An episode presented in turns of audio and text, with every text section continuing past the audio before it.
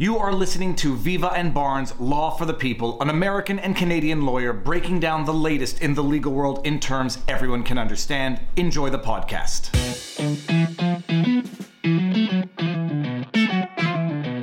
Threats, violence, intimidation of any kind are always unacceptable. And this kind of cowardly behavior threatens and undermines our democracy and our values of openness and respect upon which Canada was built. As leaders, we need to call this out and take a united stance against it because no matter who you are, who you love, the color of your skin, how you pray, where you're from, your gender, you deserve respect and you deserve to live in peace without fear of threats or violence. Can you believe the oh look at him he's so proud of himself. Look at that face. Is he frozen? And I can tell you that I, our colleagues on this stage, and indeed our government will always fight for this, particularly true today uh, as we celebrate Pride in our capital city, but every day as well. Can you believe it?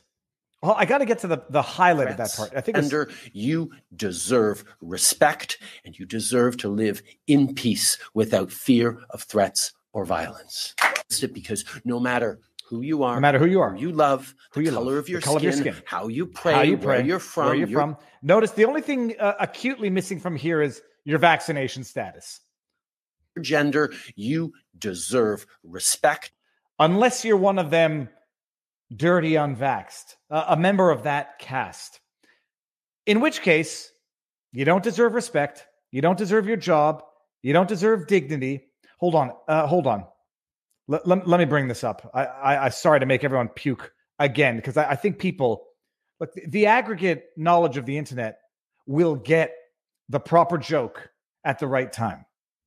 Now, hold on, just because I'm totally, totally neurotic. Uh, audio's good, people. Before I go on for another five minutes, if there's a joke out there, or if there's an astute observation to illustrate the egregious level of hypocrisy, the internet will find it. So here you have Justin Trudeau taking a selfie uh, with the RCMP horse that's stomping an 80 some year old uh, Indigenous woman, if I'm not mistaken, because there were two horse stompings. Uh, I'm fairly certain the one we're looking at here is an 83 year old Indigenous woman stomped by the horse, an RCMP horse. And Justin Trudeau's uh, I was going to say Luftwaffe, but that's not the word. Uh, let's just call them stormtroopers. Started off by lying about that. They said uh, someone threw their bike at a horse. It was an 80 year old woman, an indigenous woman, if that changes anything, you know, from what Justin just said, with a walker trampled by a horse. Luckily, she didn't, she didn't, she was out of the hospital soon. Uh, you got that picture. That's not the picture I'm looking for. Okay. You know what? Hold on. I'm, I'm going, I'm going to go back to my, to my Twitter feed because I, I, think depending on um, you know who who you follow. Uh, you know what? I'm not going to get it. Forget about it. What I was going to play was the video of Justin Trudeau. Those people are putting us all at risk. And his French speech, where he says uh, these people are taking up space, you know, uh, what did he call us? A, a small fringe minority with unacceptable views, a small fringe minority holding unacceptable views. This guy, by the way, now, for those of you who don't know the context, because it's worth repeating, and I'll repeat it again and again. And like I'll always say, normal, decent people don't have to walk around condemning violence, condemning what is uh, objectively inappropriate behavior. Normal, good people don't have to do it because it goes without saying. So when you get someone like Justin Trudeau, and I will say this, he's not a good person, in my view. When you get him coming out and saying, we must condemn violence, someone called Chrystia Freeland today an effing B, and someone did. We must condemn this, this verbal assault. Well, first of all, you don't need to condemn it when you're a decent person because it goes without saying. But when you condemn only this, only some big burly dude in a in a in a white tank top approaching Chrystia Freeland, getting into an elevator, calling her an effing B, saying she's just when you only condemn it then, but not for example, when you assault other journalists, not, for example, when you berate 20% of Canadians, when you demean them, when you uh, what's the word? Not when you when you when you denigrate them. What's the word I'm looking for? When you reduce them to um, to vermin. Oh, there's a word for that. What's it called? Uh, what's the word called when you when you degrade a human? When you demean a human? When you deny, uh, not demonize, it's dehumanize. Thank you. When you dehumanize a good 20% of the Canadian population, uh, and you say nothing then, and you only come out and say it when your right hand WEF partner in crime gets berated by some dude in some building, your selective outrage is itself outrageous. when you only come out and, and call it out when it's one of your own, but then you dish it out when it's not one of your own, well, guess what? You're the problem. And so the video is of this individual in a uh, white tank top. You know, he looks like a, he's got a thick Canadian accent, catching Chrystia Freeland as she enters an elevator, you know, and, and wasting the opportunity. Instead of saying, hey, uh, Chrystia, how's the WEF treating you? Or, or, you know, shake her hand and say, hey, can you tell me the WEF handshake? Or, you know, trolling her like Alex Stein, Primetime 99 would do it. Uh, instead of doing it properly, the guy does it in a manner that's going to reflect poorly on him, poorly on everybody, and allow the victimizers to now pretend to be the victims. That's, that's all that it does. This guy did it in a way.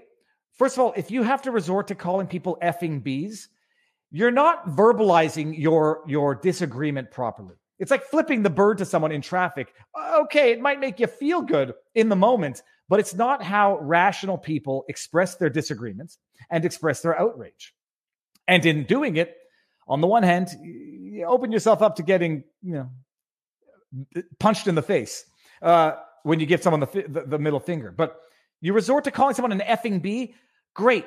It'll make you feel good in the moment. Um, but it's going to reflect poorly on everybody. And now Chrystia Freeland, who I sincerely believe is destroying Canada, along with her other WEF buddy, Justin Trudeau. Now she gets to pretend to be the victim.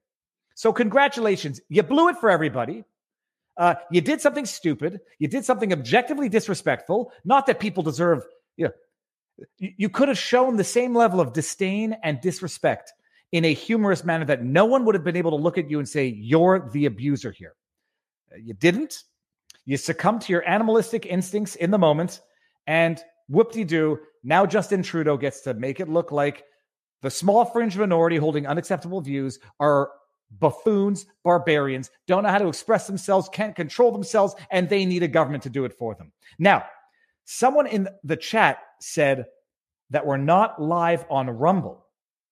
That would be a problem. So hold on. Let me. Are we not live on Rumble, people? So, like I always say, people, and it's not to please the YouTube overlords, it's because it's strategically the right thing to do.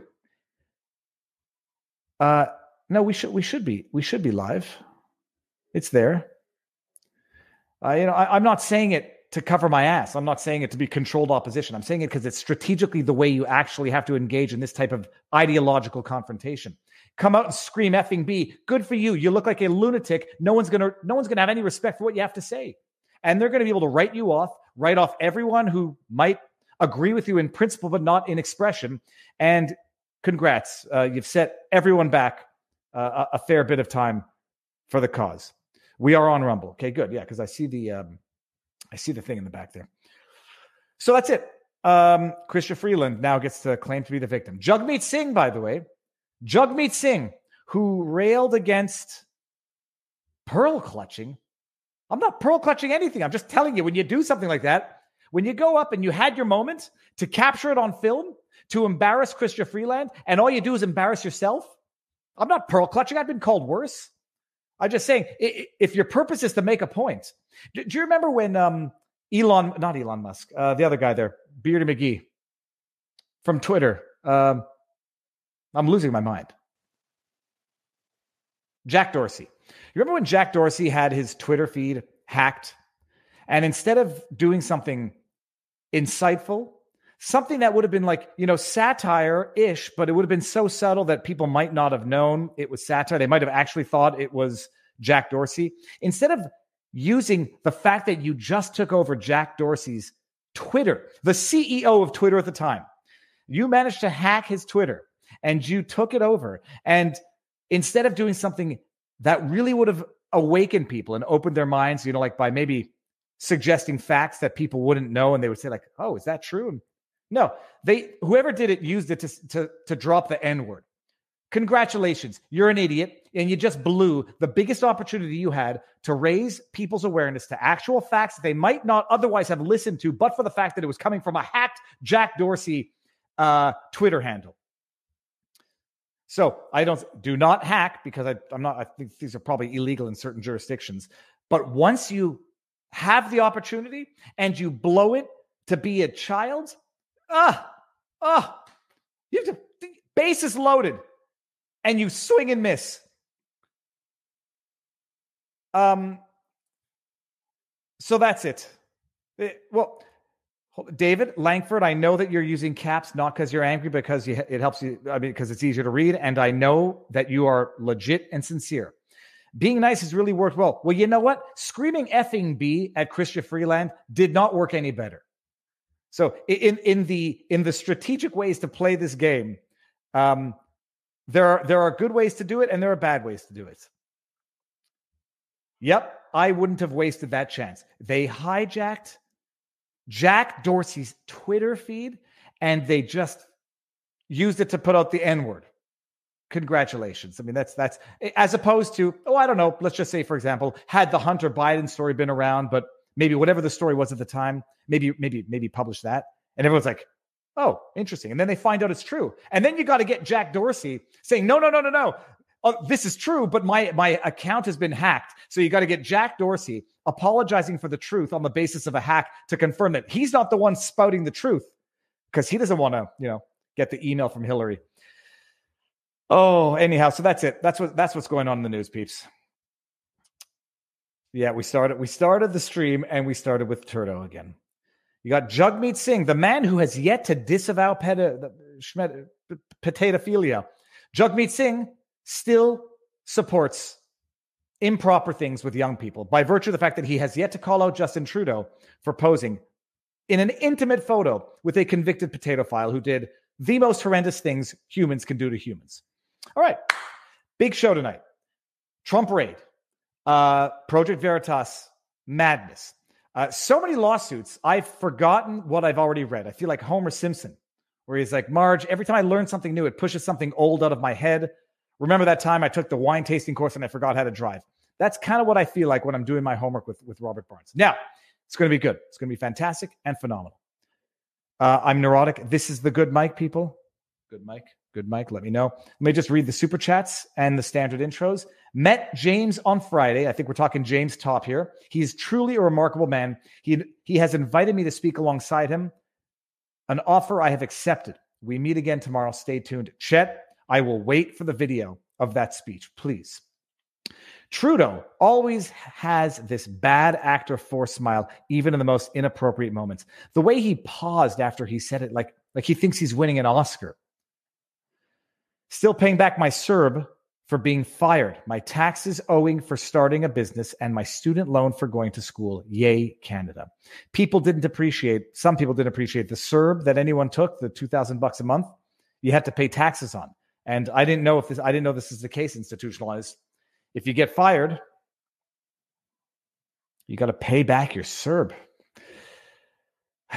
Sometimes, you know, being the responsible adult doesn't, um, is not fun. Question for Barnes What are your cigars? Okay, we're going to get to this when Barnes gets in here. I'm going to leave that flagged. Wake up, Viva. You're attempting to rationally reason with people who have the same principles as Schmerris. Slammer, you might be right. What do you think I'm going to do? I'm not. I'm not going to become as bad as them. Period.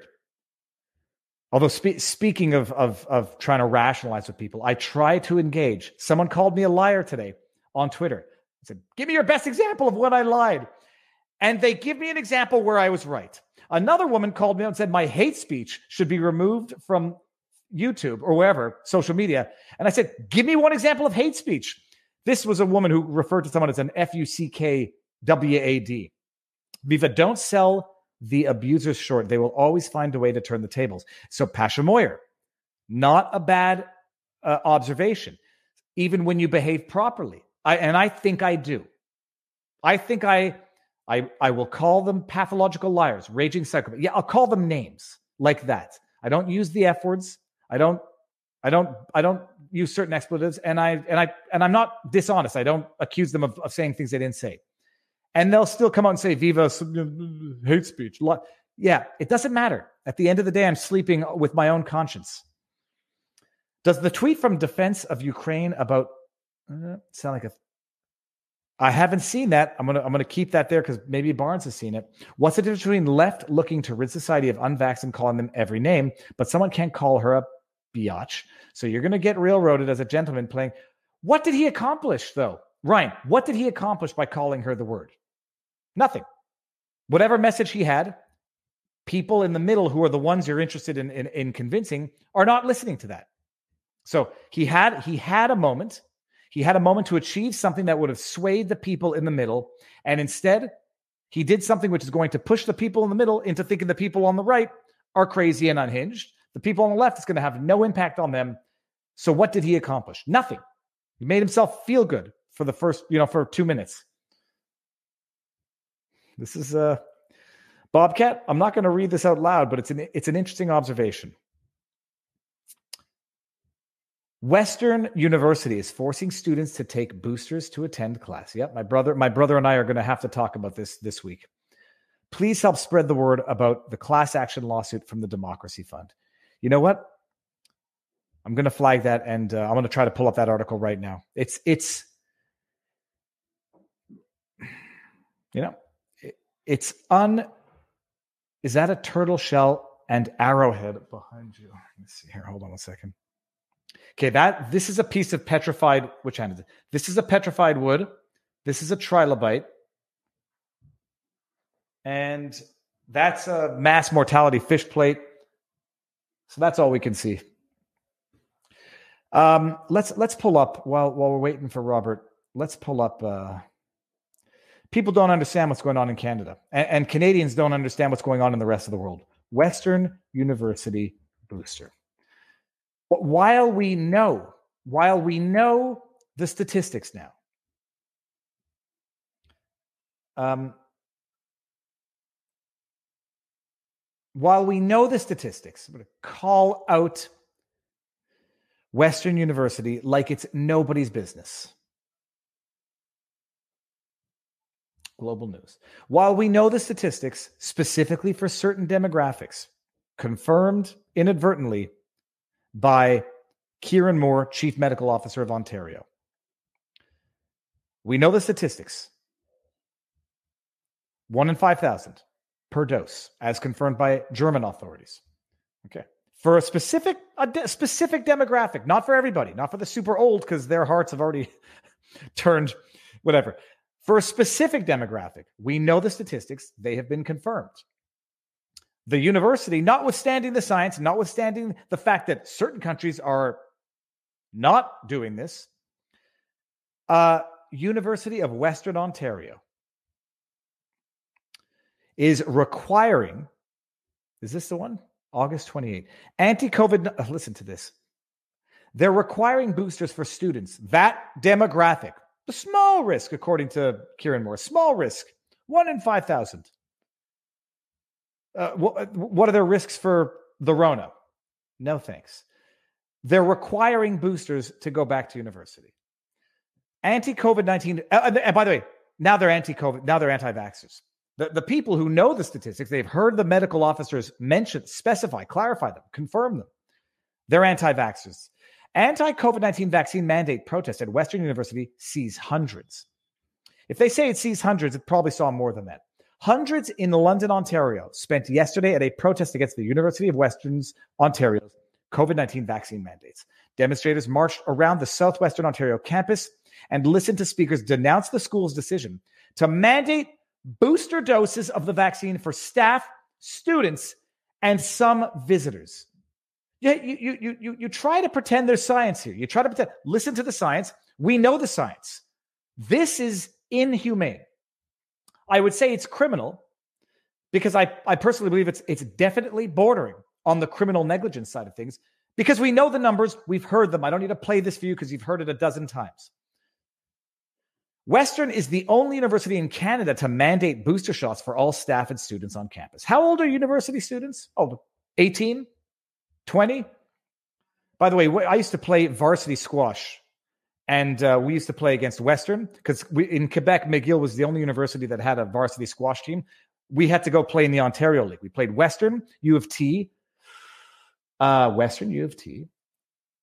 Uh, the other one there starts with a starts with a U. Doesn't matter. I'm going to forget it all. Um, 18, some odd years old. Make him take a booster, a booster after a double, and we know what this and we know the stats. How can it not be criminal? How can it be anything else? Can't be stupidity. It, it, it, it can't be benevolence and it can't be follow the science, people. All right. I see Barnes is in the house. And um, let's get let's let's let's get this party started, and I'll bring up the other chats while Barnes leads us into the week with Robert. You're looking good and you're looking young again. You're looking younger yeah. every time you do this. Haircut, haircut, yeah. I've got jokes, but I can't make I can't make them. But you trimmed your beard as well. Oh yeah, yes, of course. And uh, you know, I, I when's the last time you got your uh, you cut your hair? Was it has it been a year? It's been I think it's been over a year now. Wow. Year. And but I'm thinking you're rocking the Bruce Willis, and I and I and I like it. it, it okay, what do you got in your mouth? What you, what's the book behind you before we forget to do it this week? Uh, Unruly Americans: The Real History of the American Constitution, and uh, this is a Monte Cristo. All right, and Robert. That looks like moonshine. Are you drinking moonshine? No, no. This is it's actually just ginger. I thought maybe you were really taking into Florida. You're like, no, I'm doing it. No, no. It's ginger ale. I've I've got ginger ale with ice. There might be something else in there. Doesn't matter. Um, not moonshine just yet, but they have some good moonshine at the um at the ah, liquor stores. You, you're doing the occasional promotional uh thing now, so maybe some moonshine people will reach out. Uh, I said, you know, you know I said, I, as far as uh, uh, promotion, what is it called? As far as promos go, I don't think I could do alcohol. I couldn't do cigars. We'll see. But uh, stay tuned, people. Gold, yes, we can do gold. Uh, Robert, do we go? Okay, very briefly on the menu tonight. Uh, there's uh, a trans debate, which is going to be fascinating. I've got an article to pull up just to you know enlighten people. We're going to start with Trump, Project Veritas. Uh, what else is on the menu? Lots of uh, vaccine cases, mandate cases, the big whistleblower case uh, against Pfizer, the uh, Tyson Foods case, the uh, the case against the FDA's authorizing vaccines for young children, um, and then uh, so yeah, those are the, the big. So there's about a half dozen or so big uh, federal contractor vaccine mandate case came down. DC case came down. A suit against Major League Baseball, uh, in particular the Washington Nationals, was filed concerning their discrimination against a scout related to a vaccine mandate. So all of the so a lot of the a lot of cases on that front uh, this past week, along with Trump, the Biden diary, Project Veritas, whether James O'Keefe is facing an imminent federal criminal indictment, uh, along with the trans cases, a uh, some uh, a case about grand jury secrecy related to the First Amendment, uh, a Second Amendment case out of Texas concerning gun rights for young men to carry young young men and women to carry guns outside the house um, and uh, a few other cases, including one of my favorites. Well, there's a case against Oracle, and uh, a guy from Narcos Mexico shows up. Uh, Fred, uh, one of the Ochoa brothers, uh, had a case up before the 11th Circuit about what really took what took place in that case. Another an extradition case that's up, but. Uh, then we have a fun case for the week, which is Jad, Jack Daniels versus Bad Spaniels, and what the meaning of that is for trademark law. It's fantastic. Um, actually, before we get started, Robert, do you have any uh, news or knowledge of Gavin McInnes apparently being arrested and having not been heard of or heard from since Thursday? Uh, that's all I've heard. Elijah Schaffer published that, showed him talking to police apparently live during his show, left, didn't come back. Uh, people, and his understanding is, he, is that he has been in jail and has still been in jail. But based on what, who knows? Uh, I mean, I think he still lives in New York. So that's the problem in living in any liberal democratic jurisdiction these days, because uh, he has no connection to January 6th. He has no connection to a lot of other things. So the uh, he's been falsely blamed for a lot of stuff that wasn't on him in terms of the Proud Boys and what have you. Uh, but who knows? Uh, but yeah, that I, I, haven't heard anything than more than anyone else has, and okay. from Elijah Schaffer. Yep, and I haven't heard anything more either. So I'm just waiting. I saw um, Mark Grobert was posting a couple of articles, you know, to the effect that nobody's heard from Gavin McInnes in a while. Uh, and what else was there? Uh, it doesn't matter. Okay. So if I look distracted, there's a frog on the window. And if nobody sees, they're like these, these, they're not glass frogs, but they're these tiny frogs that stick to the window and they're fascinating. Okay. Robert, let's, let's, I mean, they're all going to merge together, but let's start with the latest on the Trump raid, the redacted affidavit, which shows it, it's, it shows nothing. You got the David A. Frenches of the universe who are saying, "Oh my goodness, this this I came to the conclusion that he was illegally holding documents, and this affidavit confirms just that, and the rest they have to redact it for preservation of the of the of the investigation." Where do we start? I mean, what's your what's your take on the affidavit that they released redacted? So yeah, I mean it was very redacted. So now it's be- the redactions itself has become a meme. Uh, Trump himself put out a meme that says, "Here's what the what they really found at the uh, at the uh, at my house in the raid," and it was everything's redacted except "Make America Great Again." So you know, you know, even Trump was having fun with it. You know, Joe Biden falling up steps, up the redacted uh, steps, things like so. I mean, that that's going to become permanently part of the intellectual lore. The the magistrate's uh, logic uh, about the about his order for what he was going to release and not release uh, was based on the, the, legal analysis is a the First Amendment and common right access to the courts, which the, the, he acknowledged that in fact courts have an obligation to be fully open and public and transparent to the public. That's who they're performing their duties upon uh, or for supposedly, and the that's counterbalanced by the interest of people's legitimate interest in privacy or the court's interest in functionality. I've never quite bought into the court's interest in functionality unless it's another constitutional right like a right to trial by jury. Uh, otherwise, I've I've always found that to be very dubious because the whole point of the court's functionality is to be open and public and transparent. And so, how can there be a conflict between the court's functionality and and it being open, public, and transparent? but it, it's an attempt to ele- elevate the interest of the state over the interest of those it's supposed who get who give it its authority, uh, and from whom it needs ongoing public approval for its uh, retained legal uh, public legitimacy.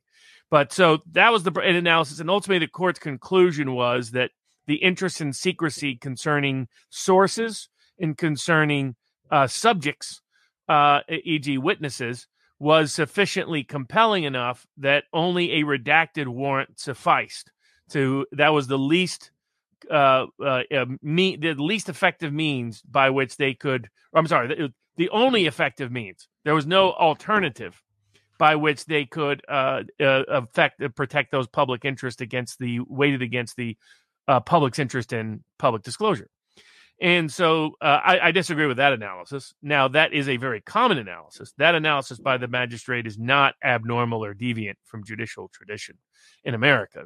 They, generally, they almost never release search warrants, period. Uh, not the applications, not the uh, probable cause affidavit. And we're talking pre indictment, not post indictment. So typically, yes, correct, it's, correct, it's, correct. Okay. Um, now, I don't know if someone was being sarcastic in the chat where they said, "Come on, the, the, redacted affidavit contained a lot of information." I don't know if they're being sarcastic or not, but look, we'll steelman it. The redacted affidavit, I, I think it was ninety-five percent redacted, but it had a couple of paragraphs that said, "We tried to get documents back from Trump. Uh, he was not forthcoming. Therefore, now, Robert, well, they kind of they, they didn't even say that. At least not in the unredacted forms. They say it's it's very embarrassing what they lay out as their basis. Their basis is that Trump left uh, the White House, took documents with him. The National Archives asked for some of those documents to come back to them. Trump sent them back what they asked for to come back. When they searched what was in the documents that they got back from Trump, they considered some of the documents to be presidential records they could the the archives and the archives considered some of the records to be uh, classified records or labeled classified. Based on that, the F, the the same division that did RussiaGate is the same division responsible here. It's Jay Bratt, head of the counterintelligence division of the National Security Division of the FBI. It's the exact same people that ran Russiagate. It's the exact same people that covered up for Clinton. I mean, it's literally the same division and the same department within the FBI that has been in charge of all of these cases magically and miraculously. So here they are. This is the deep state. This is the heart of the deep state in federal law enforcement. Is this division of people? So that my uh, original hypothesis that this was a deep state raid is confirmed just by who was involved in it, as well as a lot of what's coming out about what was searched for and what the grounds were etc. But what they said is so they, they said the archives go back through these documents. They identify some of them as presidential records. They identify some of them as classified or labeled classified. So then they reach out to Trump as to how he's guarding the other records, records he didn't send back. And the and he they're secure here. There's a contract and the Secret Service is protecting it. It had multiple locks pursuant to their request, cameras filming it at all times uh, consistent with their request. Yeah, exactly. Those we'll be getting those memes for forever. Um, and the uh, and and there was no issue essentially. I mean, the only issue was uh, when and where the archives would fund, and there was already budgeted monies to make part of Mar-a-Lago a secure presidential library facility. So the, the, what the rest of the what's unredacted is, hey, this other stuff had it, stuff labeled classified. So maybe there's stuff labeled classified there. Now, what's of note is there's nothing in the affidavit, the probable cause affidavit, that gives any evidence that's at least the unredacted portion that gives any evidence that they had any probable cause that there were records that were actually classified there. Instead, they said they were searching for presidential records without clarifying how are they making that determination when other federal courts have already said that's a unilateral decision for the president himself to make, the, the former president, not the current one. And secondly, they don't say anything is classified. They say they believe there may be documents marked or labeled classified, which is not legally classified. The, every document that has ever been released and declassified has the words top secret and declassified. Just go to the FBI or CIA archives. You can go right now. The information's been released through FOIA over the years. It still says classified, still says secret, still says top secret. That has no legal meaning whatsoever. So it was a bit shocking to those people who wanted to defend this raid was how weak the unredacted portion of the warrant was, because the assumption was the magistrate was unredacting part of it for the reasons you mentioned to make himself look good. Well, this made him look like a complete crock. I mean, that there was nothing in there that established probable cause to raid the records. Then you parallel that to the Trump suit filed this week. It wasn't the best. It could have been a much better, clearer lawsuit. But putting that aside, they requested a special master and a return of seized properties because they pointed out there's they go through the whole history as well, and they provide better history than the search warrant affidavit does.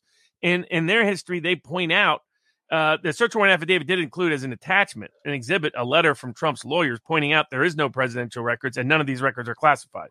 They don't rebut that in anywhere in the unredacted portion of the affidavit. Nowhere is that. It's extraordinary because all of these criminal statutes that people are talking about requires that the person that have that makes it a crime to have documents um, is uh, all is that you are unauthorized. You're not an authorized person to have those documents. There's nothing in that affidavit that supports the idea that President Trump is not authorized to have his own records. Well, from what we've seen, the argument right. would be what's under what, what's under the redacted part, and how could you say that the president would not be authorized to have pretty much anything? I mean, that that, that would be one of the arguments is who decides. Now, well, um, he's the elected head of the executive branch. So, I mean, the only thing really would be records that are right to be kept private by people, certain tax records, certain court records, but not other government created records. In other words, records created by a government agent uh, that don't concern other people's private information is not records that would ever well, uh, be excluded from the president's right to have. Now, let, us assume, let's just assume for to steel man the redacted oh. affidavit just to briefly uh, explain my point there is all of these people's authority comes from the president. So the idea that the president couldn't have those records is constitutionally absurd. That's my point. Go ahead. Now let, us assume to steel man this like it's nobody's business. Uh, Trump had private tax records of his political adversaries that he was going to use for blackmail. Let's assume that's the case. W- would they? Would the judge have not unredacted that portion at the very least. You don't have to name the name. Oh, right. I mean, they, they claim nuclear codes. There's nothing in there about that. They claim defense information. In fact, what's in what's in the unredacted portion is just the agent saying some of this could be you, could be clack, could be labeled a defense record, but doesn't identify anything. In other words, they used the records he actually gave them to claim they were records that he still had that were like the records he had already turned over.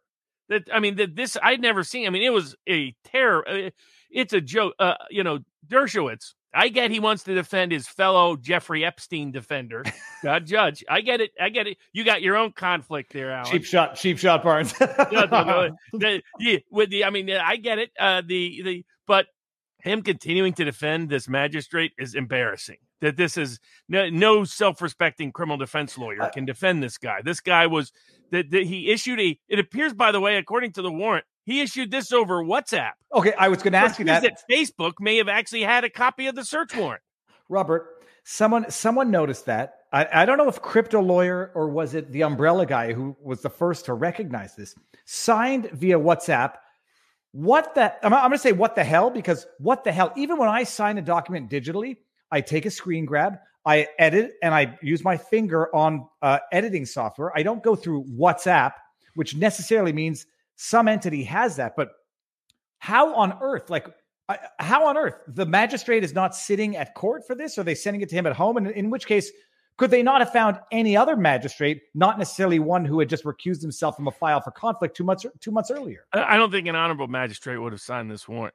The uh, I just because it was this was so weak. Unless there's something truly explosive and extraordinary in the unredacted, I mean, in the redacted sections the unredacted is way is absurdly weak is just uh and as trump's suit as trump's legal claim pointed out there was really no basis for this to be searched or seized searched or seized that the uh, understanding of privilege was woefully inadequate in the in the what's in the warrant so like and it was they they suggested there might be uh, attorney client privilege documents, they didn't recognize any other privilege. They didn't recognize the possibility of executive privilege. They didn't recognize the possibility of uh, other forms of privilege that can exist between accountants, between other professionals, etc., medical records, you name it. They didn't acknowledge any of that. And and uh, the only thing they acknowledge is maybe there's attorney client records, but we'll just have our own little taint team handle that. That's always been a crock. and so they requested a special. Yeah, exactly. It's appropriately named, frankly.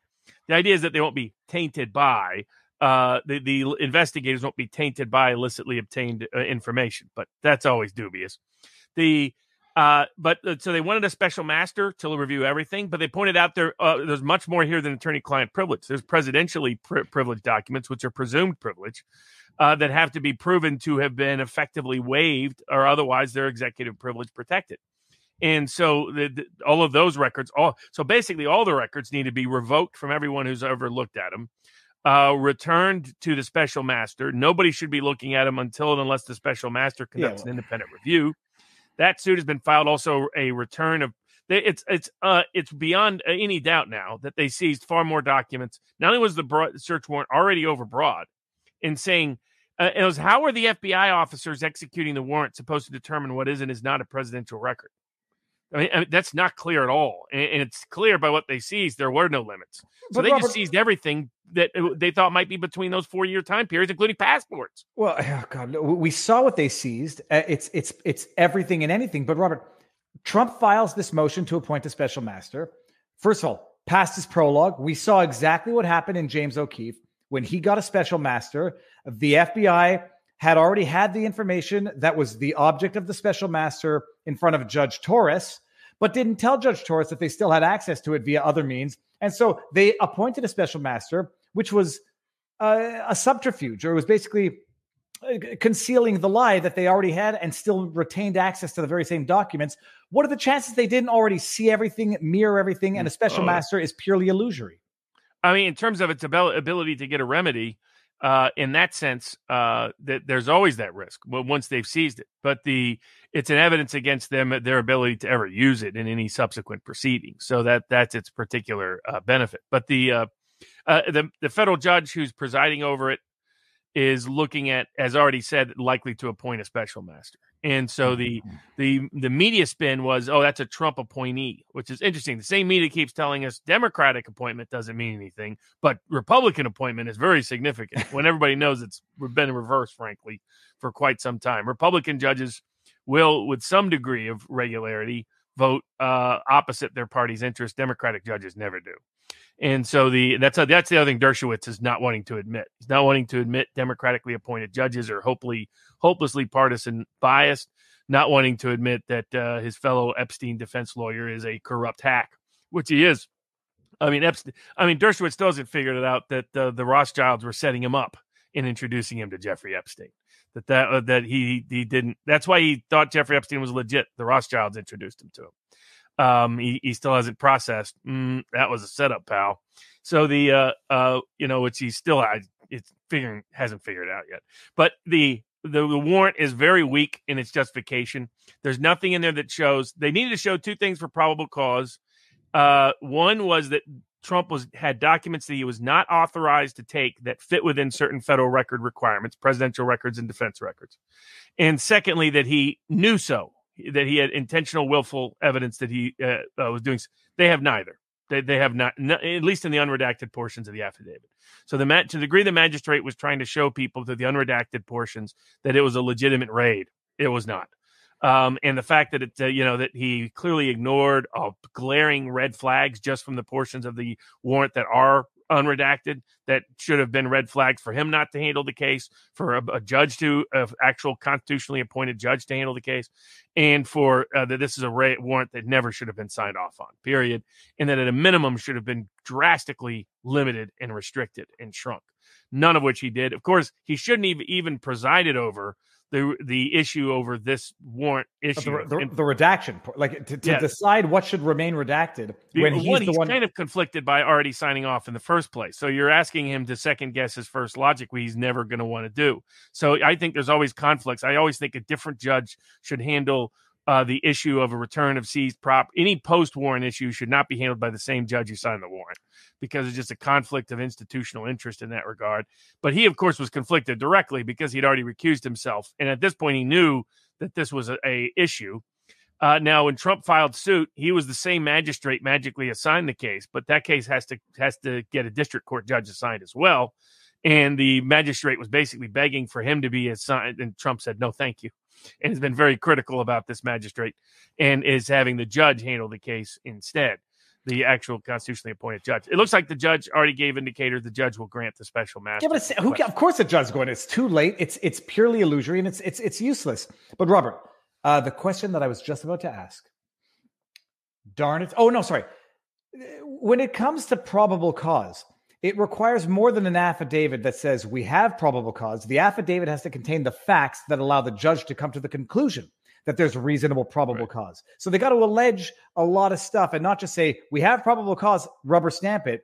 Yeah. And when it comes to the warrant, it has to be uh, specific and circumscribed and not a general warrant, which what and it needed evidence that he had committed all the elements of a crime. Number one, and number two, that because it's the president that why this was the least intrusive means under their internal rules and protocol for making the warrant reasonable. And that neither is there at all. In fact the evidence from what trump has filed is that they didn't have that evidence. And that, it, that this was just a desperate deep state raid to seize and steal records that are most likely embarrassing to them that have nothing to do with even the archives referral. Uh, it's not clear the archives were actually looking to escalate this in the way this division of the FBI chose to escalate it. And for those that like people telling, oh, it's you know these property these documents may not have been secure. Again, declassified personal records they don't have to be secure. Secondly, that the security had already been approved of, vetted, and vouched for by the same people who raided him. Third, the Secret Service is securing it. Fourth, they'd already agreed to enhanced facilities with a payment contract for it. And last but not least, it's a lot more secure than where Bill Clinton and Barack Obama stored documents. I mean, they stored un, undisputably presidential records, undisputably classified records, records Obama had not declassified, records Obama admitted were presidential records, and they stored them in an unsecure facility in the suburbs of Chicago for months on end. Uh, pe- people need to understand this. This is at Mar-a-Lago. Trump is a former president, 24 7 security, already and, behind lock and key, paper documents. The same Mar- Mar-a-Lago that's been considered a secure facility now for more than four years because it was a secure facility while he was president. This means SCIF access. This means all kinds of hyper levels of security for records. It's preposterous. Now, I, I, I like I said uh, on the Twitterverse, uh, you know, anybody who is willing to ignore The FBI, the, the Steele dossier, number one, they falsified evidence to try to get Trump with Carter Page. Uh, what was the other one? The, the Russia hoax. This is the same FBI. And now people are saying, well, they must have their reasons. I mean, you have to be totally ignorant or totally dishonest to lend the slightest bit, the slightest bit of legitimacy to any of this. Now that you've seen the redacted or the unredacted affidavit, which, like we said, it shows nothing, not even enough. It, it leaves so much to guess that maybe you'll have to think the judge had good reason. It shows nothing. It's preposterous. And now they're going to make a special master when this information has already been gone through, uh, made yeah, mirror risk, copies of. The risk for the special master is that you have an independent uh, judge overseeing the proceeding that exposes the scale and uh, severity of the misconduct, and it mucks up uh, procedurally their ability to quickly escalate this case if they were actually ever seeking to do that. I don't think they were, but it also has that uh, side effect. So it's a a loss for the government that if a special master is appointed, but not a. Uh, it doesn't, as you note, reverse the the uh, the problems of what they did. Okay, now I'm just going to go to Rumble for one second because I just want to make sure that we are currently Oh my goodness, we've got 5,000 people watching on Rumble, Robert.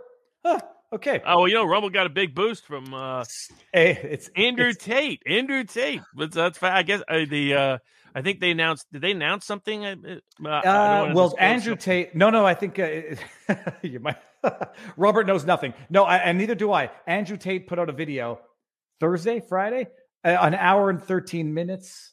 No, that was his uh, apology video. He was on Tucker Carlson and he mentioned that he's going exclusively to Rumble because they will not cancel him for making a joke. Whether or not people out there think Tate's not a joke, he's true misogynist with videos, whatever. He put up a video, Robert. It, it got like a hundred thousand views in 24 hours on Rumble. It's uh people are starting to appreciate. And Rumble, I think, was the number one or two app in a whole bunch of categories number, and a bunch number of number one all weekend wow. long. Nuts. Uh, good nuts, not uh, salted nuts, not uh, bad nuts. Okay, Robert, Special Master. It's a good segue into Project Veritas. Uh, you, we talked about it. I don't remember when, briefly, but they're going to try to indict uh, James O'Keefe, are they not? Yeah. So for those that didn't see the news, there was a plea of guilty uh, entered by two co-defendants in the Project Veritas, uh, well, the Biden di- uh, diary case it's still stunning to me. I, I, I never understood how this case developed like it did, and it's even worse when you hear the facts. So the facts are that a woman rented a house that Ashley Biden had previously been in, and she left a range of stuff, including her diary. That uh, this person found it uh, was probably shocked by some of what she read, which included Ashley Biden showering as a uh, teenage girl with her father, Joe Biden, now the president of the United States, in ways she found disturbing and she herself considered part of her addiction to uh, sex and, and drugs and other things. And and so the this individual decided to talk to other people about it, and ultimately a, a, a, another gentleman got involved and got it to Project Veritas. And purportedly, they accepted from somebody, though it's not crystal clear who, forty thousand dollars for the diary. Um, the so the question was, how in the world was this a federal crime? So uh, it, it's the idea is that a now taking somebody's diary without their clear approval, even if you think it might be abandoned property and by law probably was, uh, and selling it to someone else is now across state lines is now a federal crime worthy of massive investigation and prosecution. This has never happened in the history of America. Somebody find me stolen diary leads to federal criminal charge case. So this is clearly the FBI acting as the personal uh, uh, guard, the personal Stasi uh, of the president of the United States to cover up the scandal and corruption he was involved in. And just like the Hunter Biden laptop, we now have confirmation this was in fact Ashley Biden's diary, which means that shocking information of inappropriate child molestation, child abuse conduct by the president of the United States toward his own daughter was covered up not only by the press, but covered up by the FBI, taking the lead on it and prosecuting those who are going to try to expose that criminality. And what was even and so both of these people, you know, don't have a lot of money, don't have a lot of resources, going up against the whole FBI and the Southern District of New York. Uh, of course, they fold and capitulate and plead to whatever they're asked to plead to, which is a conspiracy to commit all these crimes. And again, the whole thing is just having a diary and giving it to someone Um, I mean, this is unprecedented. They're taking the Julian Assange type precedent and they're planning on applying it because if you dig into the plea deal and you understand the nature of the plea deal, it has a high sentence exposure for people that are not experienced to the federal criminal justice process. Um, and that they're open pleas that are based on cooperation. There's only one person they're going after. Anybody that can see this knows who they're going after. So it's clear that they have an intent to indict James O'Keefe uh, on on Julian Assange style publishing whistleblower information, using again a loose, weak pretext of somehow money being involved. Again, you need money for everything. So the the if, if you can say any money exchange constitutes no longer First Amendment uh, protection, you don't have any First Amendment protection because you have to spend money for a microphone, right? I mean, there, there there is no First Amendment protection if money somehow magically erases it. That's what Citizens United made clear couldn't be the case constitutionally. But it's clear the Southern District of New York and the Biden FBI and the Justice Department intend, based on this plea deal, on indicting James O'Keefe probably before even the midterm elections to try to limit his effect to be uh, of his political impact. Uh, this will be the second time, of course, he's been criminally targeted by a corrupt Justice Department. Uh, I still encourage him to live somewhere other than the Southern District of New York, but you know that's up to him. But yeah, James O'Keefe is highly likely to be indicted based on where they're going. The um, a, the, a baseless indictment, by the way, be absolutely clear, baseless indictment, just as baseless as the Julian Assange indictment. This is why some of us said Julian, you know, Richard Grenell was out there talking about how we need someone to clean up the swamp. Well, it won't be you, Richard, because you were the one who helped facilitate the entrapment and, and arrest and imprisonment of Julian Assange. So everybody know. I mean, he he he would drop to his knees for Romney if Romney asked him for. He just got kicked off because he was gay. It's not because he wasn't a neocon at heart. People who think this guy's legit because he did a few good things at the ODNI uh, don't understand who Richard Grenell is. He's a he's a deep state chill at heart. Um, but the this is why some of us said everybody that sat there and said nothing about the Julian Assange indictment. Now now it's James O'Keefe. I mean, do they got to get to you before you finally be like, oh golly gee, this is going too far? Uh, this is the same method, same premise, same structure, and it's and he's uh, at this level almost guaranteed to be indicted. But it is a baseless indictment. It's an attempt to criminalize political opposition and press opposition in America.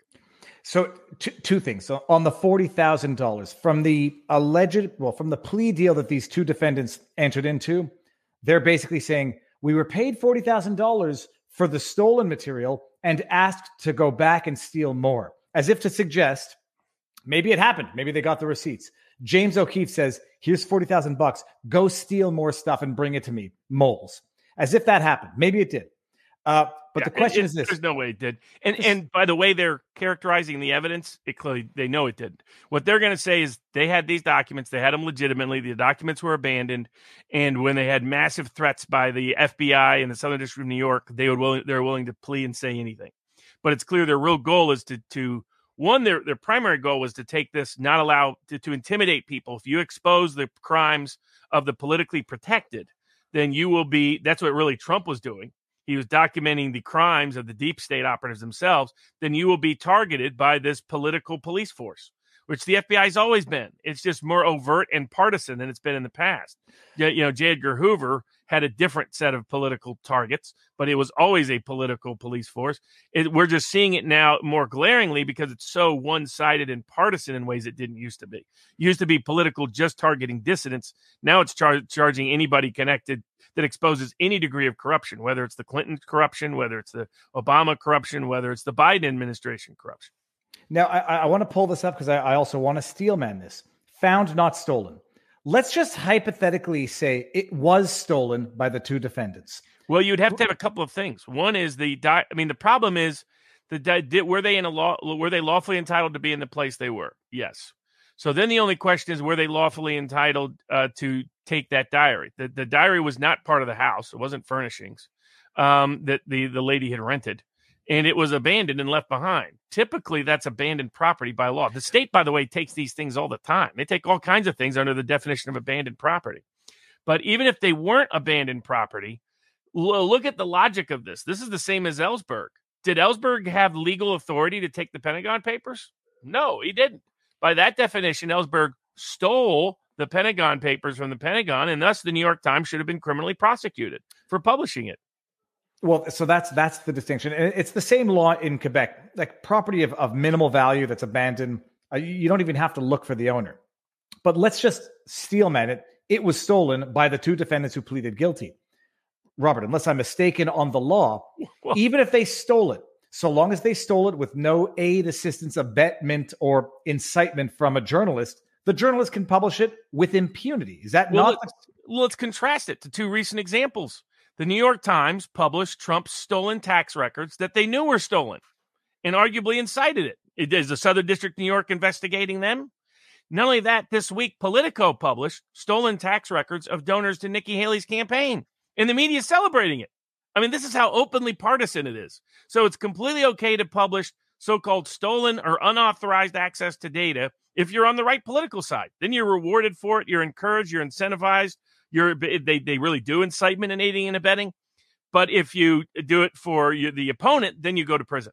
I mean, I mean, it, it's so overtly partisan. So nobody can look at these two examples and say that we don't have selective prosecution going on. Uh-uh. And so the uh, but from a First Amendment perspective, historically, you have to be really culpable. And I've always said that that's a problematic standard. That unless you stole it, I don't think you should be uh, account. If it's a matter of public interest, then you should be able to publish it and print it without being prosecuted for a crime, regardless of how you came about it. In my view, unless you yourself stole it, we're in on the stealing of it so forth. And so, by the way, this looks like it was may have been also part of a trap at some point. Yeah. And O'Keefe figured it out, and that's why he gave it back and didn't publish it. As he figured out something's going on here that's AWOL. I'm going to call the lawyer up and say, "Hey, do you her lawyer up? Do you want it back?" He doesn't. Okay, I'll give it to the FBI, uh, but I'm not going to the actually publish it myself. But the now note that didn't protect him. Just like with Trump, if Trump's lawyers had said "screw you" to the National Archives, these are his documents, personal declassified documents. You're not entitled to them. We'll negotiate a presidential library down the road.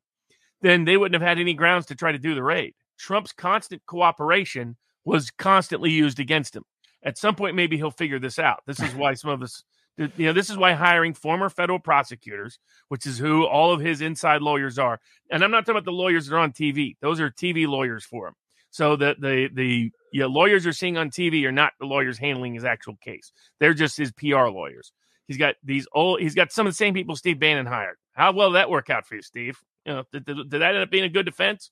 So I mean, the the constant the tendency of people targeted by political actors or in political cases hiring uh, ex prosec federal prosecutors has been a constant disaster and debacle throughout the Trump tenure. Ask General Flynn and yet they keep making the mistake again and again and again and again. It's why they get where they're at. Um, but the the First Amendment grounds to me should be clear. That's why that that was the problem with once they said, well, Assange didn't do anything illegal himself directly, but Assange incited someone to give him document, helped someone get access to these documents. And magically, that erased publishing privileges, that erased First Amendment protections, meant they were going to keep doing this. And it would always be selectively used. And that's what we're seeing and witnessing in live time. Now, it seems that a Snake Plaskin was probably being facetious when he said they didn't steal them, they found the documents. Steel manning it for the purposes of making it the strongest argument possible, assuming the two defendants stole it in order to get James O'Keefe on the hook he would have had to actively participate in the scheme to steal. If it were stolen, even if it were stolen by the two defendants and then given to a journalist, even they could publish it. Heard of as federal criminal prosecution. It's just, it's just. I mean, every journalist encourages people to get them to whatever documents they can, knowing that most whistleblower documents are unauthorized to be mm-hmm. disclosed. So, by this definition, every journalist who ever has published anything that was unauthorized to be disclosed can now go to federal prison. I mean, that, that's what people are not realizing. They're just obliterating this this this protection. Uh, well, and then politicized the, reasons. Material facts as well. James O'Keefe and Project Veritas never published it. They seem to have gotten wise early on, tried it's to give it back. Clear they are the ones who ever paid it. It's also there, there there's no evidence to know that he believed he was uh, part of stealing anything. Um, and it's not clear to me it actually was stolen. And again, this has never been prosecuted as a federal crime before, ever. Your diary? Uh, Somebody else has your diary? Well, I mean, I it's I, I, wouldn't distinguish a diary from any stolen property, but the issue is it's a stolen document, and the Trump tax returns coming from Mary Trump which they, are much that- more protected, by the way. Yeah, Uh, and she- and- she- have much higher levels of protection than an abandoned diary. and know, she the- admitted she admitted going into the law offices and stealing it. But no, so And- And I'm sure there are people there encouraging her to get documents and information. That's what they're trying to do. They're saying if you do anything to encourage or in- exci- incite someone to get documents and information, that they can later say that their manner and means in which they obtained those documents was not legally authorized, that all then becomes stolen property. Stolen property of the government, stolen property of another individual. Boom, federal crime, jail for 20 years. I mean that, that that's why this would shut down investigative reporting completely. People are not filtering through the full legal consequences of what they're doing in this case. Uh, okay, I think we're I think we're we're good on this. We'll see where it goes. Um, i- i- let's just assume he uh, James O'Keefe does get indicted. Robert, it's not as though he's going to be held in jail like the Jan six defendants. Well, he's, he'll be in the Southern District of New York, so all bets are off. You, you never know. I mean, presumably, correct. I mean, there'd be no grounds for denial of bail. There's no grounds to bring a prosecution here. He committed no crime. He, he uh, all he did is commit the constitutionally protected activity that has become a crime under the Biden administration. Um, so the but you'd have the uh, judicial pool of the Southern District of New York, the jury pool of the Southern District of New York. You, all bets are off when it comes to those people. All right, what, what do we move on to now? I, I had I had a good one in, my, in the back of my mind. Oh, hold on, hold on, hold on. Let, let me just get a few chats here. Okay, so we, we've established this was a joke. Uh, hey, Robert, can you talk about the fake electors thing in Fulton, Georgia? Is there any truth in the claims made by the Democrats? No, we talked about that before. Okay. So the no that you that that's the dispute we had before about the right to have uh, uh, your own slate of electors uh, to challenge and file an election contest. Okay. Uh, How can they be fake electors? I mean, it, it makes even no sense. How- there's no such thing as fake electors. There's your candidates. These are the other guys' candidates. Robert, this this is the one. It was not on our menu, but I want to get to it. What Zuckerberg said on Rogan about the FBI in Facebook. What do you think his reason was for this, and who was the audience? L- let's just get a little bit more thirty thousand foot overview. Sure. Zuckerberg, for anybody who didn't see it, says FBI comes to see Facebook about the Hunter Biden laptop story. Says we think this is Russian disinformation. You should probably censor it or look at it. You know, deal with it accordingly. And they do. Not as bad as Twitter, according to Zuckerberg, but they make sure that it sees meaningfully fewer eyes through their censorship. Robert, this doesn't make Facebook a, uh, a a public service or a government entity at large, but for the purposes of that specific act, does it not make Facebook a government actor? Well, you'd like to claim that, but right now the courts are saying no. So the, I mean, the the case that's going to determine this is Robert Kennedy's case against Facebook, pending before the Ninth Circuit Court of Appeals, because that's where the evidence is the strongest. So the uh, much stronger than like Alex Berenson's potential case. And so the uh, uh, and Alex Berenson was also on Rogan bashing Alex Jones again, of course. The uh, uh, and this is a guy pretending that he invents things that he's never invented. It just does this repeatedly. But the the the biggest suit, the most critical suit, is Robert Kennedy's suit against Facebook for the Ninth Circuit. Unless he wins, Berenson's got zero chance of winning. Zero. I'm sure he'll go and fundraise off the suit again, just like he did last time. But the uh, uh, but so the problem is right now, in order to prove state actor, you have to prove the state literally. The courts are requiring you prove the state literally directed it, um, and and things, and, and so uh, emails they're saying are not enough. Specific targeting they're saying is not enough. Collusion is not enough. Coordination is not enough. Uh, incentivizing it is not enough. Saying that they'll revoke funding is not enough. Saying that you'll be subject to antitrust investigation is not enough. It's it's got to be the the federal government writes and says you shall do this, this, and this by this date. A- And then pass a resolution in Congress to make Yeah, it exactly. make And then the president sign off. I mean, they're making a joke out of it. I mean, the um, they're ignoring it because the federal judges are very protective of big tech. They have been ever since Section 230 was passed. They misinterpreted it to mean something it didn't mean, and ever since then, they've found every excuse possible to uh, not allow you to sue big tech. And they've been, you know, and so uh, even as their political protection has been eroded. And I'm sure why Zuckerberg did what he did was to do uh, defend himself. Hey, we're just doing what the FBI told us to do. And remember, this was Trump's FBI. And again, this is partially partially on Trump. He didn't purge it, so his own FBI was sabotaging him. His own Defense Department was sabotaging him. His own CIA was sabotaging him. His own NSA was sabotaging him because he wasn't exercising his constitutional authority over those agencies. And uh, and now they believe that they are really governed. I mean, that's that's what the whole Trump raid is all about It's about their assertion that no, the bureaucracy gets to determine what's classified, not the elected president. The bureaucracy gets to determine what's a presidential record, not the actual president.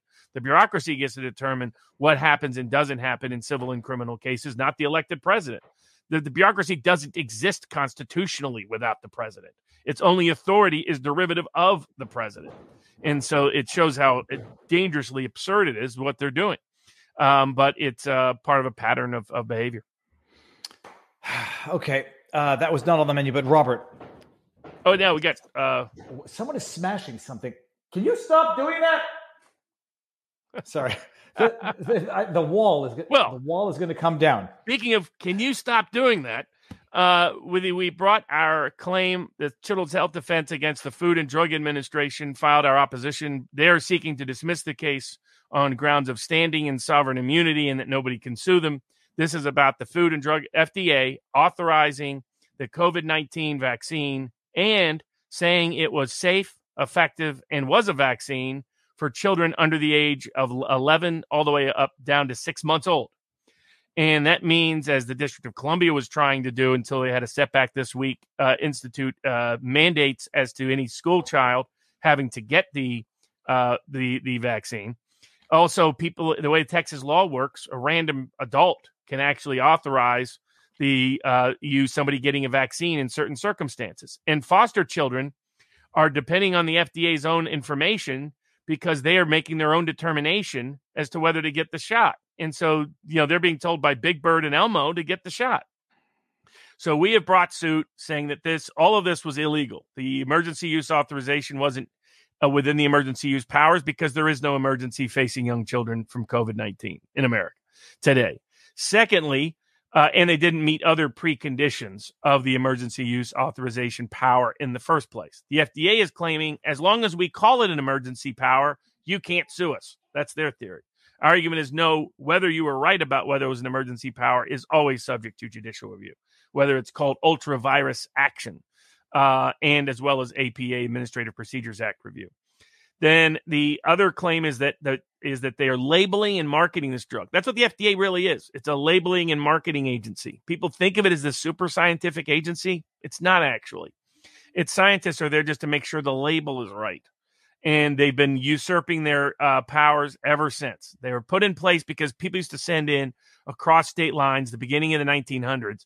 They'd send a can in across interstate commerce to sell in a grocery store to some sucker or sap in another state that said, "Hey, here's some nice corn," and you open it up and it's like onions. Right? I mean, it's, it's something that isn't at all what the label says. So the FDA came and said, "We'll make sure those labels are honest, and if they say corn, it's corn." Magically, that became the power to regulate all medicine in America which was never supposed to be the case. In fact, Congress specifically says it's not supposed to be the case. Constitutionally, it's not a power they have. That's reserved to the states, the police power over medicine. But so our contesting is they're labeling this drug as safe. They're labeling this drug as effective. They're labeling this drug as a vaccine.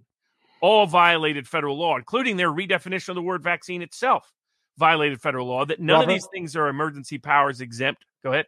I, what what do they mean by effective? Like, I, I, not trying to be tongue in cheek uh, facetious. Uh, well, at the time, they said effective meant it would prevent infection and prevent transmission. The overtime, they've moderated their position to say it means it will prevent or protect against hospitalization, hospitalization or severe illness or death. But they uh, they've said different things at different times, and what most people have heard, especially when they hear this drug called a vaccine, based on the FDA unilaterally, without going through the notice and comment process, without going through the citizen and petition comment uh, process, the FDA unilaterally redefined the word vaccine in a way it's never meant in the history of man. And my argument, our argument in this case is that that very definition is a lie because it misleads people, particularly say you're an eight year old kid deciding whether or not you're supposed to get this shot. And you rely upon the government's agency. The government's agency saying, don't worry, it's safe the government agency using Bill Bird, Big Bird and Elmo. Uh, the government agency saying, "Don't worry, it's effective." Which you and then you see it's a vaccine. You're like, "Oh, I know what vaccines are. Vaccines prevent me from getting a disease. Vaccines prevent me from transmitting a disease." That's what the word vaccine meant. They had to secretly redefine it so they could effectively lie to the public because the public doesn't have that definition of the word. The public's definition of the word is this prevents transmission and infection. So this is the FDA lying to the world lying to Americans, trying to put kids as young as six months old in imminent risk of severe harm, which is being detailed and documented on a regular basis based on you know doctor data and falsified tests, as we'll get into in the Pfizer whistleblower case. And so, consequently, this uh, should not they should not be allowed to continue to issue these approvals and authorizations, saying it's safe, saying it's effective, saying it's a vaccine. They, uh, and that's our argument. Argument: There's no immunity because this wasn't emergency powers that they were using. This was the misuse and misappropriation of those powers. And we're saying there we do have standing to sue because they caused. What did the Children Health Defense have to do in response to this? They had to re-educate the public to educate them on the facts that the FDA did not was lying to them about. So it caused a massive expense on the behalf of the Children's Health Defense, made more complicated by the FDA during the same time period, telling Facebook to suspend and get rid of Children's Health Defense, to demonetize them, to take off their ads, to take off their posts, to to take down Robert Kennedy Jr. from Instagram when he had almost a million followers. So that made it even more difficult and more expensive for Children's Health Defense to go out there and defend itself, and more importantly, defend the health of young children in America from the, this massive deception campaign by the Food and Deception Agency. Uh, and so uh, that's known as injury. They also have injury under the APA within legally protected uh, protected interest and within the ultra vires standard for challenging under pre APA law. Also, the individual parents face risk because at any given point, some of them are, are one of them's a Navy chaplain that moves around. They may, may end up in a location where they force his kid to get a vaccine. Uh, uh, the uh, and that's only possible because the FDA is lying about this fa- this drug. And the same thing, and, and any Texas parent is at risk because some random person may, in the best interest of the kid, do it. And then we represent all the foster children in Texas uh, who don't have any representation, who don't know they're at risk, who are maybe the most vulnerable and the most at risk uh, because all of them can be injured because of what the FDA is doing. So this is a case that will be critical to protecting children now and going forward and limiting the abusive power of the FBA, uh, the FDA, or the courts will continue to allow in the name of emergencies a massive exception to constitutional protection and public health in America and we'll find out which way the courts are going to go. Well, uh, so you're, if I'm understanding it correctly or assessing it correctly, your biggest issue is going to be standing. You're going to say your standing is lost revenue, not lost revenues, but expenses, organizational resources. Yeah. Okay. Well, for the organization, and then imminent risk of injury to these whole group of unprotected children. Okay, the imminent risk, I think, is is I, at least that seems to be more direct. Uh, you know, the, the expenses are one thing, but Robert, I'm just going to bring this up this is uh, Albert Bourla. It, will it'll tie us into the next subject. Real real nice. Emergency uses of the vaccine have not been approved or licensed by U.S. FDA, but have been authorized to prevent COVID nineteen in ages six months and up. See fact sheet. Robert, uh, let me see. I just want to go back so that I have the full context. In June, we shared that we are developing a bivalent Omicron, yada, yada, yada, adapted vaccine. It's not in quotes, but it should be. I'm excited to update that we completed our EUA submission to US FDA today and plan to complete our EMA submission in the coming days. Robert, this is the problem with emergency statutes because all of this is being, I mean, they admit they cannot meet the biologic licensing standard or don't want a biologic license because of the liability that might trigger. And so they're all just constant. I mean, here we are, what, two, two and a half years later, and we're still in an emergency? I mean, there's a there's a part of the statute says that Congress is supposed to reaffirm every six months. They haven't. I mean, there's just no grounds for this, and it, it's what what some of us said from the very beginning is in the name of emergency powers they will strip of, uh, us of all our rights and remedies, and they're still doing it two and a half years later. Here they're doing it for six month old who face no real risk at all from COVID nineteen. Of I mean, the risk is literally statistically zero of from from COVID nineteen, uh, particularly in the Omicron variant currently faces. Whereas they definitely face real risk from the so-called from the drug, the so-called vaccine, and yet it's still being issued in the name of an emergency. I mean, it, it's ludicrous, and it, it, it's where that keeps going. And so the the now similar that transitions into the other case we had a big brief due this week, which was on behalf of the United States, the people of America, by through Brook Jackson uh, as the relator and whistleblower against Pfizer and its related entities. Uh, let, me, let me just, big case. Yeah, let, let me do this. One hour, but you know, we'll start at one hour, 15 minutes, Robert. I just want to bring up I'm not saying I'm going to read every $100 super chat, but I'm going to read every $100 super chat. Can Dems indict Trump and then try to keep him off ballot by claiming he is ineligible, but on a state by state basis? Force Trump to fight on many fronts and overwhelming him by keeping him off ballots until after primaries, thus destroying his candidacy. No, no, he, that that was well. Here's where Obama and McCain set the path, because remember there are issues about whether both of them were born, whether they were natural born citizens of the United States, a constitutional requirement for eligibility, and even a constitutional requirement for eligibility was found as not something subject to judicial review, so that all of them had to be on the ballot. So you can't keep someone off on those grounds. Okay. And it, has to be constitutional anyway. But on under that precedent, there's no grounds to do so. So Trump faces, even if they prosecute him, even if they convict him, even if he's sitting in jail while he's running for the presidency, they can't keep him off the ballot and they can't keep him from winning. That's why it, it doesn't really achieve that particular objective. And that's why I think this was a deep state raid meant to cover up things. And that's why the warrant is so thin. That's why they went in in secret. That's why they didn't want anything videotaped. That's why they hoped Trump would never disclose it all the evidence since I hypothesized that this was a deep state raid for deep state documents, almost all the evidence has corroborated that hypothesis since I made it. And I think people will continue to find that's the case. Okay. Now, with that said, back to Brook Jackson uh, whistleblower, whistleblower lawsuit, Robert. Big news this week, and I don't want to I don't want to mangle it. So, what was the big news? I read it. I, I did my homework, people, but I just don't want to make a mistake here. Tell us why it's as monumental as I think it is.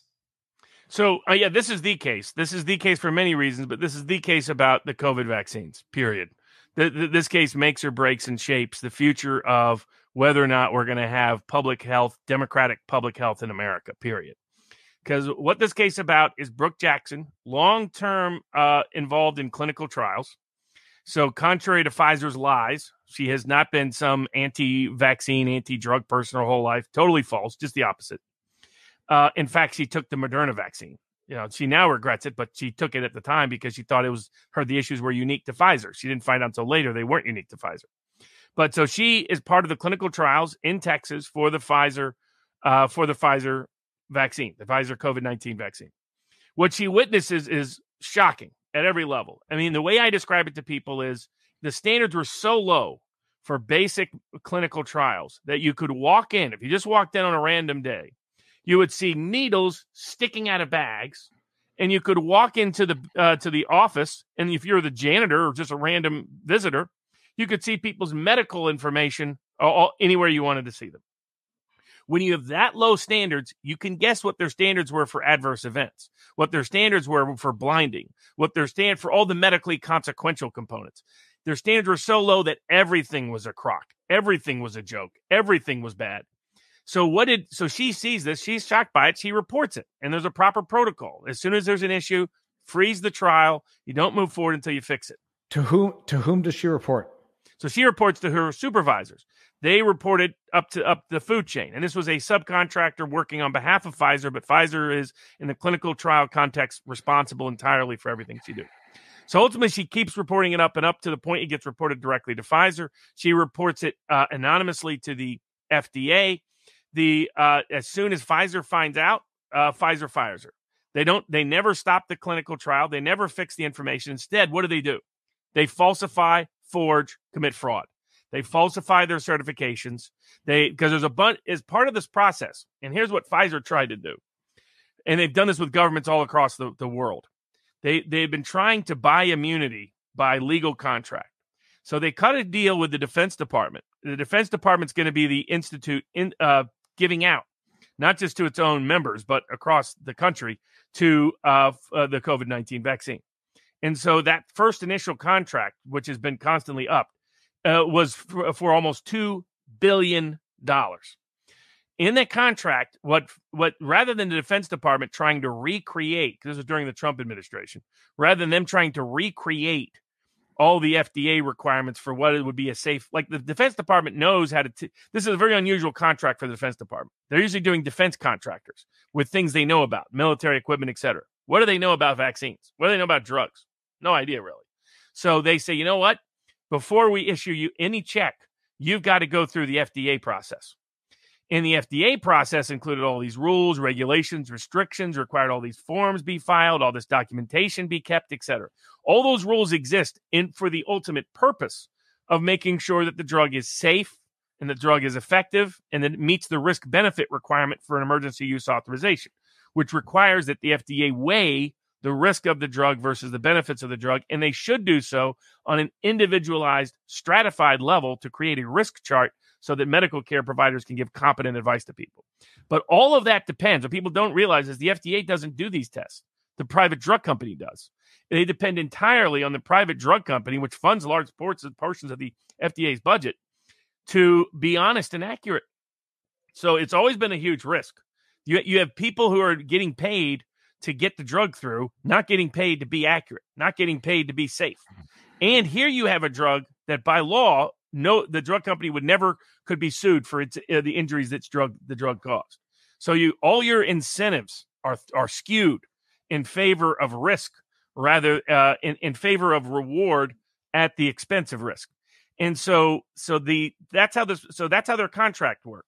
By the way, the way FDA comes up, so we doc what she documents paragraph after paragraph, photo after photo, de- inside information after inside information, all the problems, that this was just a complete disaster, that you can't trust any of the records and information from the clinical trials. They did not meet any of the relevant requisite standards, regulatory or otherwise, that the forms themselves, forms that are designed to say, okay, I'm going to say under penalty of perjury, this is true.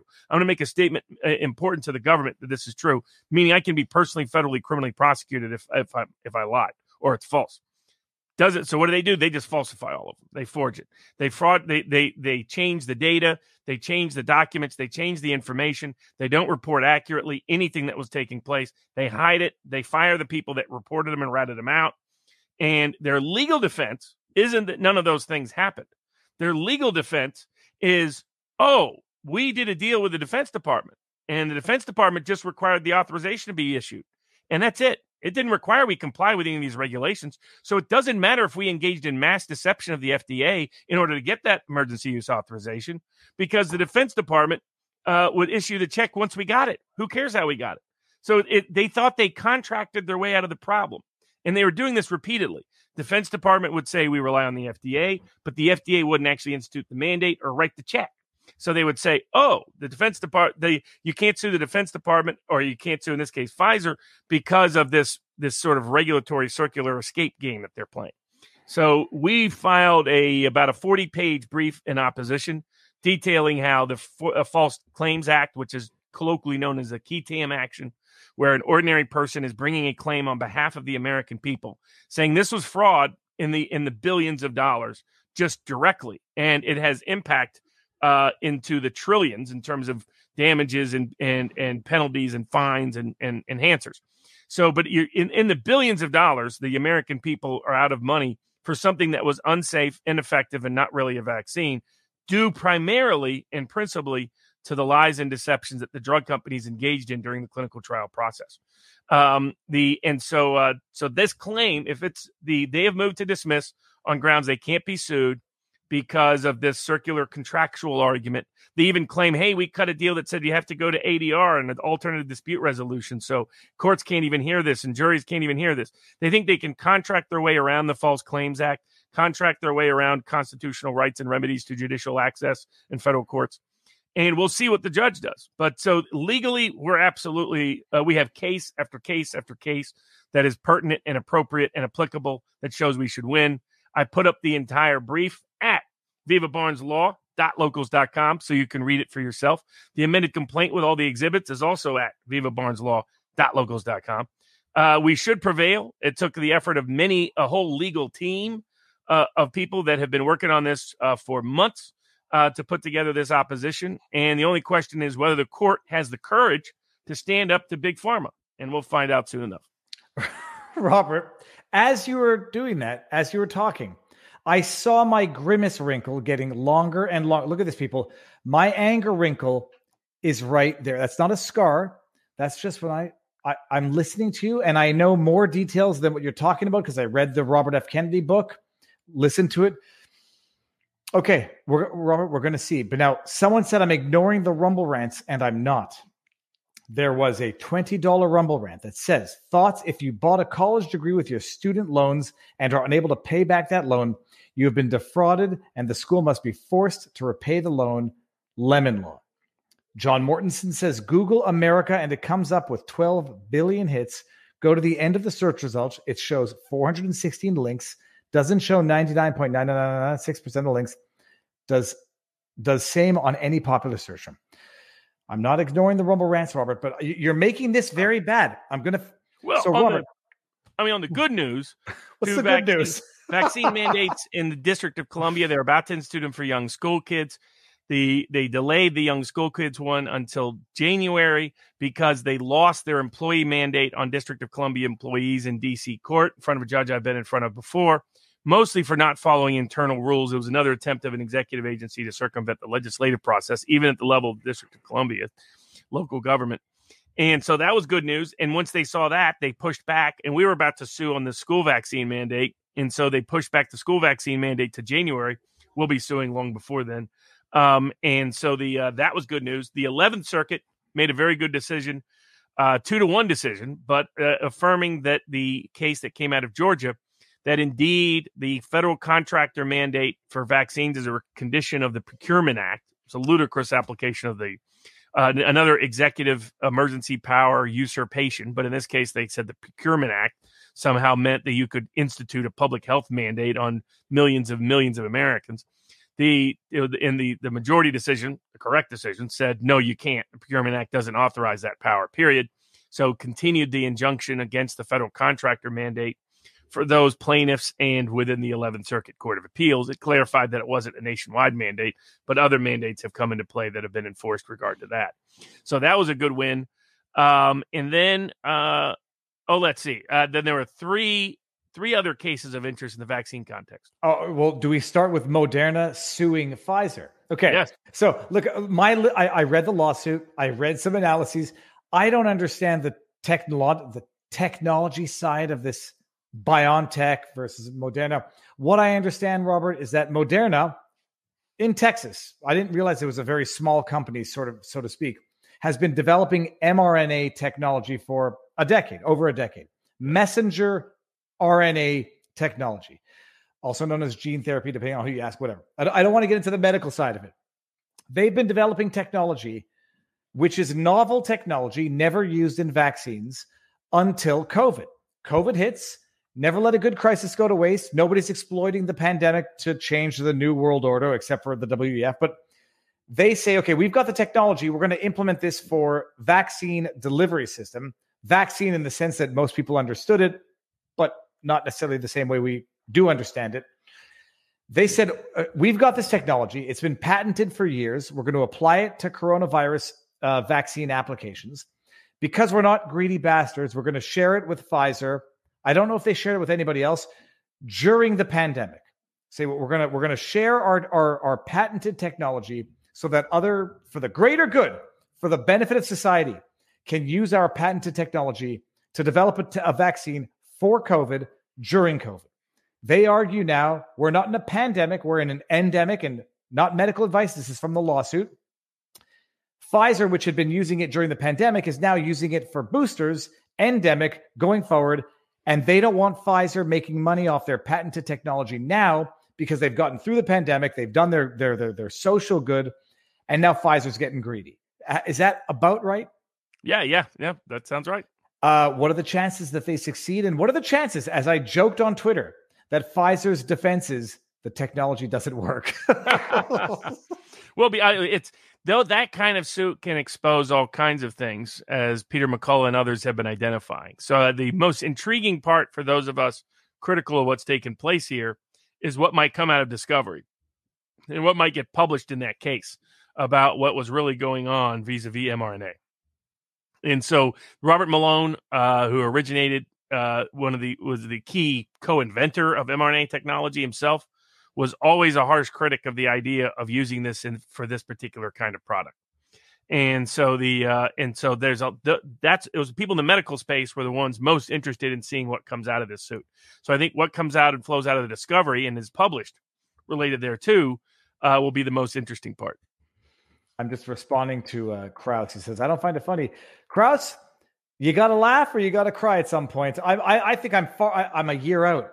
And like, I've been watching videos. Laura Lynn posted a video of embalmers showing what they're finding in young people who spontaneously die. I watched the video. I think I'm having a heart attack as I watch it. Uh, it's it's it's no honor among scoundrels. It's we'll see where it goes. Uh, but uh, but I, I mean, this answers some of the questions people were saying. Oh, they, there was a patent for this stuff before COVID even hit.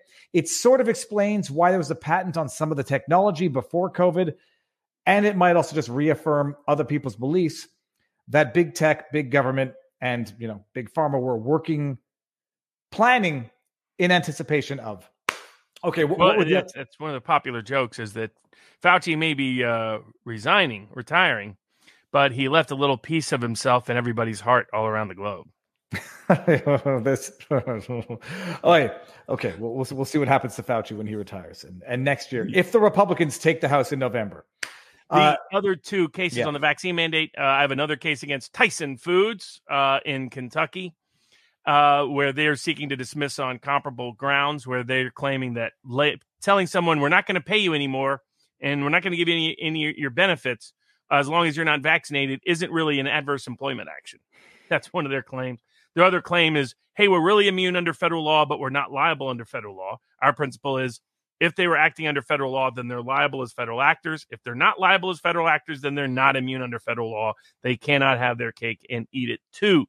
And we filed their opposition, our opposition to their motion to dismiss this uh, past week as well. It was busy week, the uh, uh, uh or thereabouts. So, and then another case filed on comparable grounds, bringing and, and also in the Tyson case and in this other case, there more people are starting to pursue a theory I talked about early on that uh, some were dismissive of in the legal community, but we're seeing more lawyers see its its capabilities, and this will transition into another interesting case. But it's the application of the Americans with Disabilities Act, the Americans with this and its various analogs. So the Washington Nationals have been sued by a baseball scout who had a religious objection to the vaccine, had a, had natural immunity, so he had a medical objection to the vaccine, and had a and was being regarded as impaired in being able to perform his job, and that's what the ADA laws protect. That you don't have to be actually disabled; you just have to be perceived by your employer or the person discriminating against you as disabled, and you are as protected under the law as is someone who actually is impaired or disabled the Washington Nationals have been sued by this baseball scout who pointed out the accommodation he requested was remote work, which is what the baseball scout already does.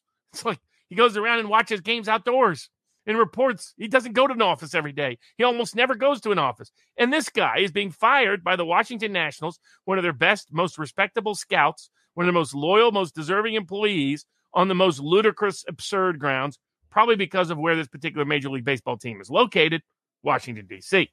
But Speaking of interesting ADA interpretations, the Fourth Circuit Court of Appeals this week determined that you have a const- that if you are you have a constitutional right to demand public accommodations, state facilities, prisons, schools, and private employers treat you as a woman if you are a biological man who identifies as a woman, including requiring that they place you with other women, including that they only that have you searched in certain ways and everything else.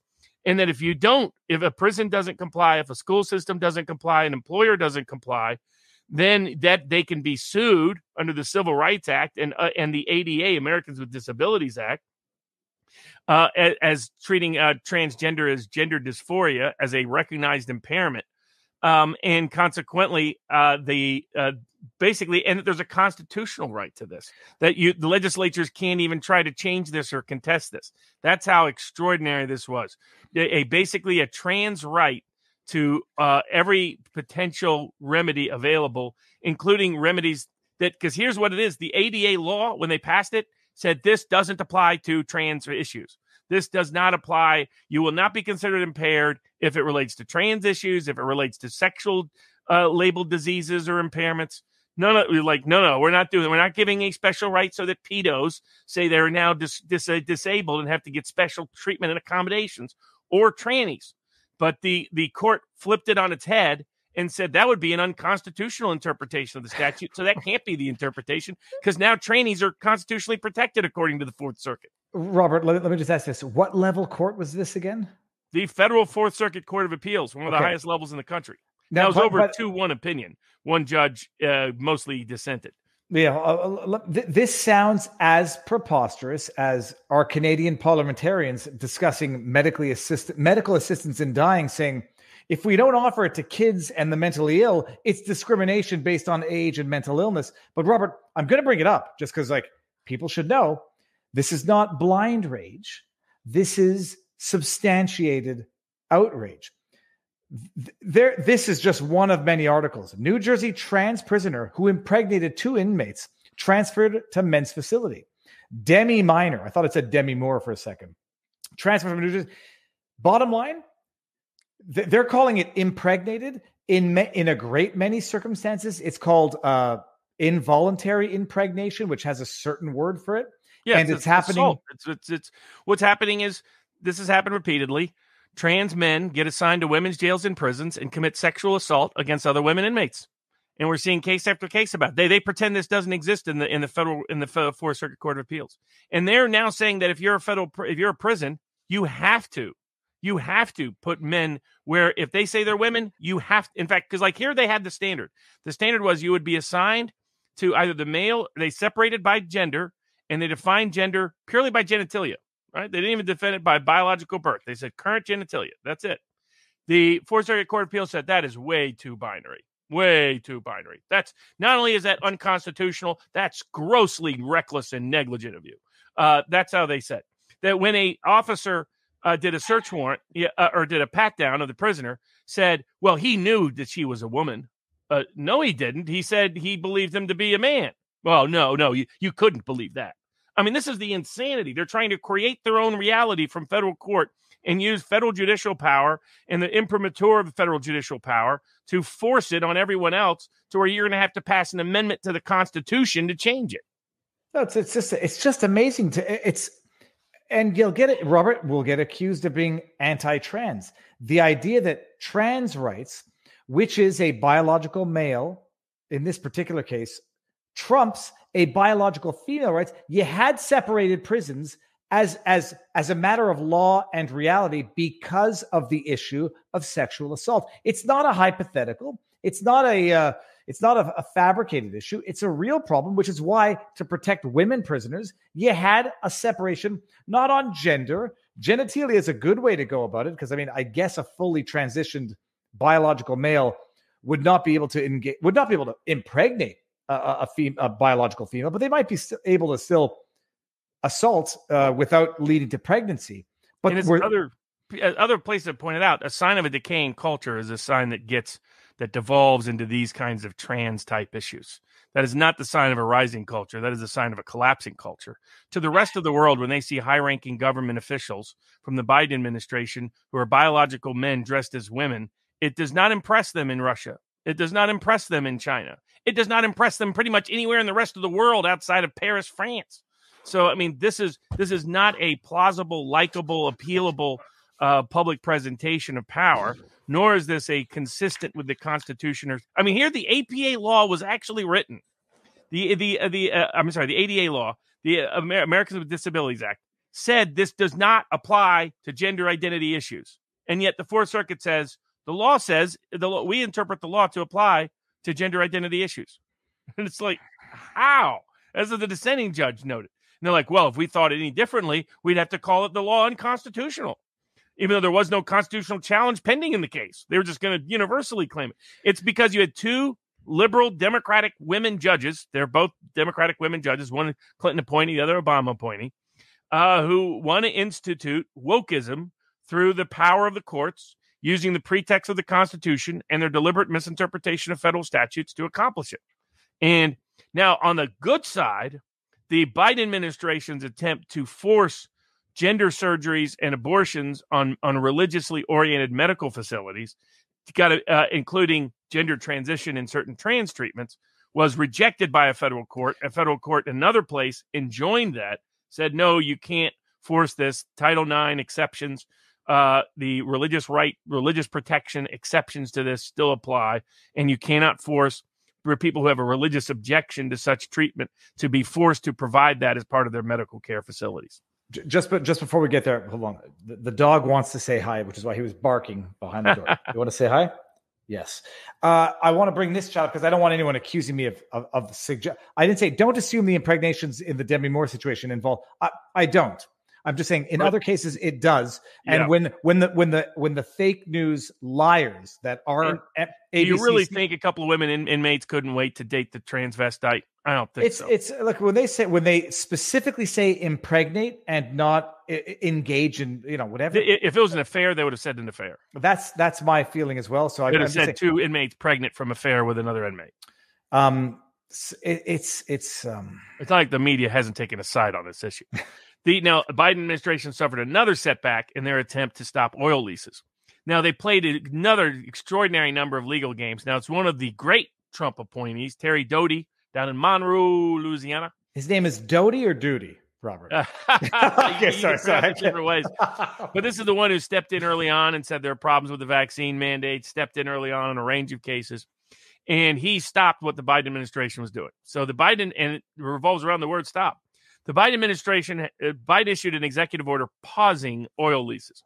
This is because a lot of unilaterally, the federal government has claimed ownership over a whole bunch of land, particularly in the offshore jurisdictions that have oil, but also parks. Some of that can, for some of us, is still controversial, but that's a definitely another story for another day. Future uh, meme made T-shirt uh, down the road, uh, which you can get at vivafry.com. The uh, the other current available ones, but so the they have uh, uh, so if Biden comes in, he says, "I'm going to pause. I issue an order pausing all the oil leases because it goes through this complicated process if you want to get an oil lease on any land that has federal government ties, whether it's offshore or onshore. And there's provisions for sharing some of the revenue with the states and so on and so forth. And a bunch of people that actually have gone through all of these, almost got approval, then it suddenly gets pulled by the Biden administration. So a bunch of governors filed suit, including in Louisiana, because Louisiana is particularly impacted. A lot of offshore oil that impacts their state revenues. They're trying to clean up certain coastal issues, all, all the way back to the oil spill, et cetera. So the uh, uh, so and they they have real economic interest in jobs and other areas, tax revenues in these leases. So they file suit saying this is an attempt to stop leases that uh, in violation of federal law. And the Biden administration didn't have the power to do that, what they tried to do unilaterally and the rest. The Biden administration comes back and says, well, we haven't stopped anything. We've just paused it. And uh, the court can't review this for like a hundred different reasons related to using the word pause. And the court was like, okay, I agree. There's some confusion about the word pause. What you did is you stopped it. You can call it a pause, but what you did was stop leases from going in that had immediate legal and economic impact that is currently hurting and will continue to hurt these states in ways that is unrecoverable because the federal government has sovereign immunity from monetary damage suits. So he said this was a stop. We didn't buy any of the excuses about standing or judicial review power. He said you can always sue the president, even the president's not governed by the Administrative Procedures Act. The president is governed by the uh, by any ultra vires action. That means that the, you, you did something that was outside of your authority to do in the first place. And uh, said that's exactly what the president did. That's what these, and then all the cabinet secretaries are governed by the Administrative Procedures Act, identified how it was violated in multiple instances. Again, it goes back to this recurrent theme of the Biden administration constantly ignoring all of the restrictions on administrative state power routinely not going through notice and comment, routinely not engaging citizen petitions, stripping the democratic participatory power from the administrative state entirely, going past its legislative limits repeatedly and routinely, and then claiming the judiciary has no authority to review them. And fortunately, this federal court stepped up to the plate, said they're wrong, and stopped them. And as uh, thus, those oil leases are going to have to come back online and be back instituted soon enough. Robert, I'll bring this one up because this might be a hush hush. And it's funny because I got a, a letter in the mail about this. Viva Barnes, do you believe in weather manipulation and that disasters can be artificially caused due to certain private technology? First, first time I ever heard of that was in the movie Sneakers, which is what we reviewed this week uh, at vivabarneslaw.locals.com. The uh, in one of the lines, Dan Aykroyd's character, he's talking to the ex CIA character Sidney Poitier, great cast, Robert Redford, Ben Kingsley, River Phoenix, etc. And uh, uh, Dan Aykroyd's a conspiracy guy, and he tells, uh, he goes, you know, he goes, by the way, did you know the CIA director was in uh, Managua, Nicaragua, on this date? And and, and CIA goes, yeah. And uh, and Dan Aykroyd's character, do you know there was an earthquake the next very next day? The goes, yeah, you're not claiming we, we caused the earthquake, are you? Well, I can't prove it, but Well, you know, so the but, but, yeah, uh, you, you can't rule out anything when it comes to the government. Well, hold on. I I, I want to go back to one of my conspiracy theories. Was there not a very government program intended to try to trigger precipitation uh, by either detonating explosives in the sky? There was a whole there was a whole Oh, thing yeah. about this. Oh, they, they've been trying to develop weather weapons for forever, and how much they've actually succeeded is the only open question. There's no doubt there's been many, many efforts by intelligence agencies and governments around the world to be able to influence the weather. That's been an obsession going back centuries. Good. I mean, people claim to influence the weather who couldn't in order to get power, keep power, or seize power. So that that's as old as the existence of governance itself. Uh, Robert, we, we did miss one. I'm just looking at my notes here. Uh, the procurement decision. Oh, that that that's the uh, the, the vaccine decision. okay. So we, we, we the, that the other only other big Biden legal news out of the week, uh, which was the third favorite or fourth favorite topic of our message board that directs uh, curates our direction for the show tonight, is uh, student loans. Uh, the the let the Biden administration. I'll let you update it, folks. Oh no! I. It's a cool three hundred billion dollars that they have yet to account for. It, it won't cause inflation. It won't result in tax increases. But they've basically forgiven. Uh, I think it amounts to three hundred billion dollars in what would have otherwise. It, it, it gets repaid to banks, but I think it trickles up to the government regardless because of who uh, uh, guarantees those loans.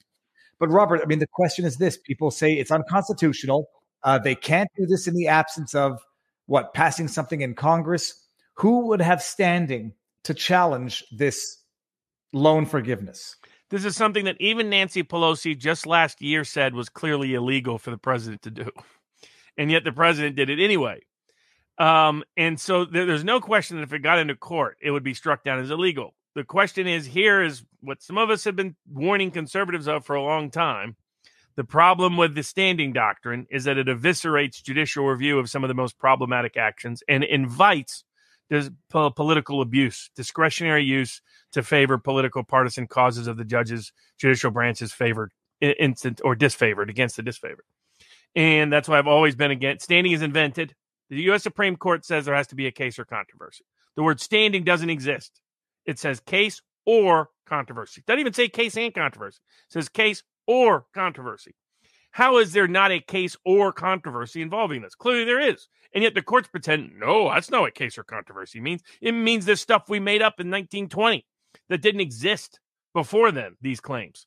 Um, so the uh, so but be be that as it may, the reason why Biden is doing this, aside from politically rewarding the strongest liberal Democratic group, which is post college uh, young voters in America, the ones that most have student loan debt, are the number one Democratic trending community in America. It's just a payoff to their constituency, no doubt about it.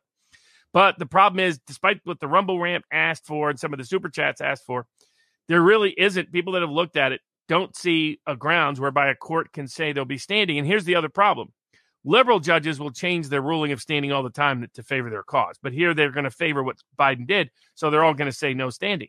Conservative judges have taken the bait on believing using standing will limit liberal misuse of the judiciary. It won't, it hasn't. And so, but they're more likely to enforce standing. So consequently, you have almost no judges that will listen. Um, and the problem is who has been directly injured by this? This fits within if Congress had done it, nobody could sue. So can they sue just because the president did it when Congress uh, didn't do it? No, that's the short answer. I don't know of any court that will find or any comparable case where anybody can sue. So Biden will get away with it. Whatever you think about its policy, this clearly was illegal. This had needed to go through Congress. This is not something he has emergency powers, which, by the way, here again, emergency power, emergency powers to forgive student loan debt. What? I mean, Trump could use it to pause interest payments because the government was forcing people not to work. That was on that you could see a connection between emergency powers and pausing payments. You can't see a connection between emergency powers two and a half years after the emergency and re- and completely reducing the debt by an arbitrary amount for selected groups. Well, but but let's just assume. I mean, how did this come to be? Is this an executive order? Is this something passed Oh, in yeah. Congress? It's executive order. Didn't pass Congress at all. He can't this- get through Congress. That's why he did it. So there's nothing that can even happen if there's a change in control in November.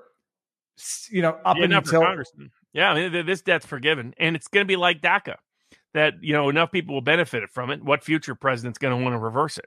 And that's Right. my next question is even if you try to reverse it in, in, in 2024, if it's a new president, well, I presume then if you try And to reverse it, the money's going to the federal. I mean, nobody's the only the the only injured people are the taxpayers, and the courts have already said taxpayers don't have standing to sue as taxpayers. you don't you don't have individualized individualized damages. Right. And then and then if they try to reverse it, if someone tries to reverse it in 2024, will there not be what we call in French a droit acquis, like an acquired right? Well, you'll get all the trouble that Trump got into for trying to reverse DACA, which courts found every excuse not to do, and there'll be a lot of political pressure not to overturn it.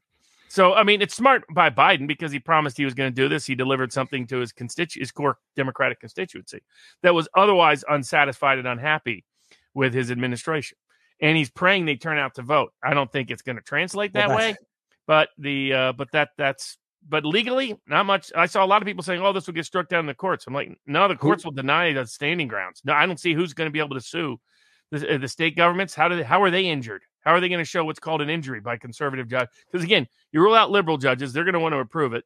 So then you, you get to conservative judges. They're upset. This is why when conservative judges got obsessed with, oh, we'll use standing to gut judicial power, they didn't realize what they were really doing was gutting their own power, not gutting liberal judges' power, because liberal judges were never going to follow those rules.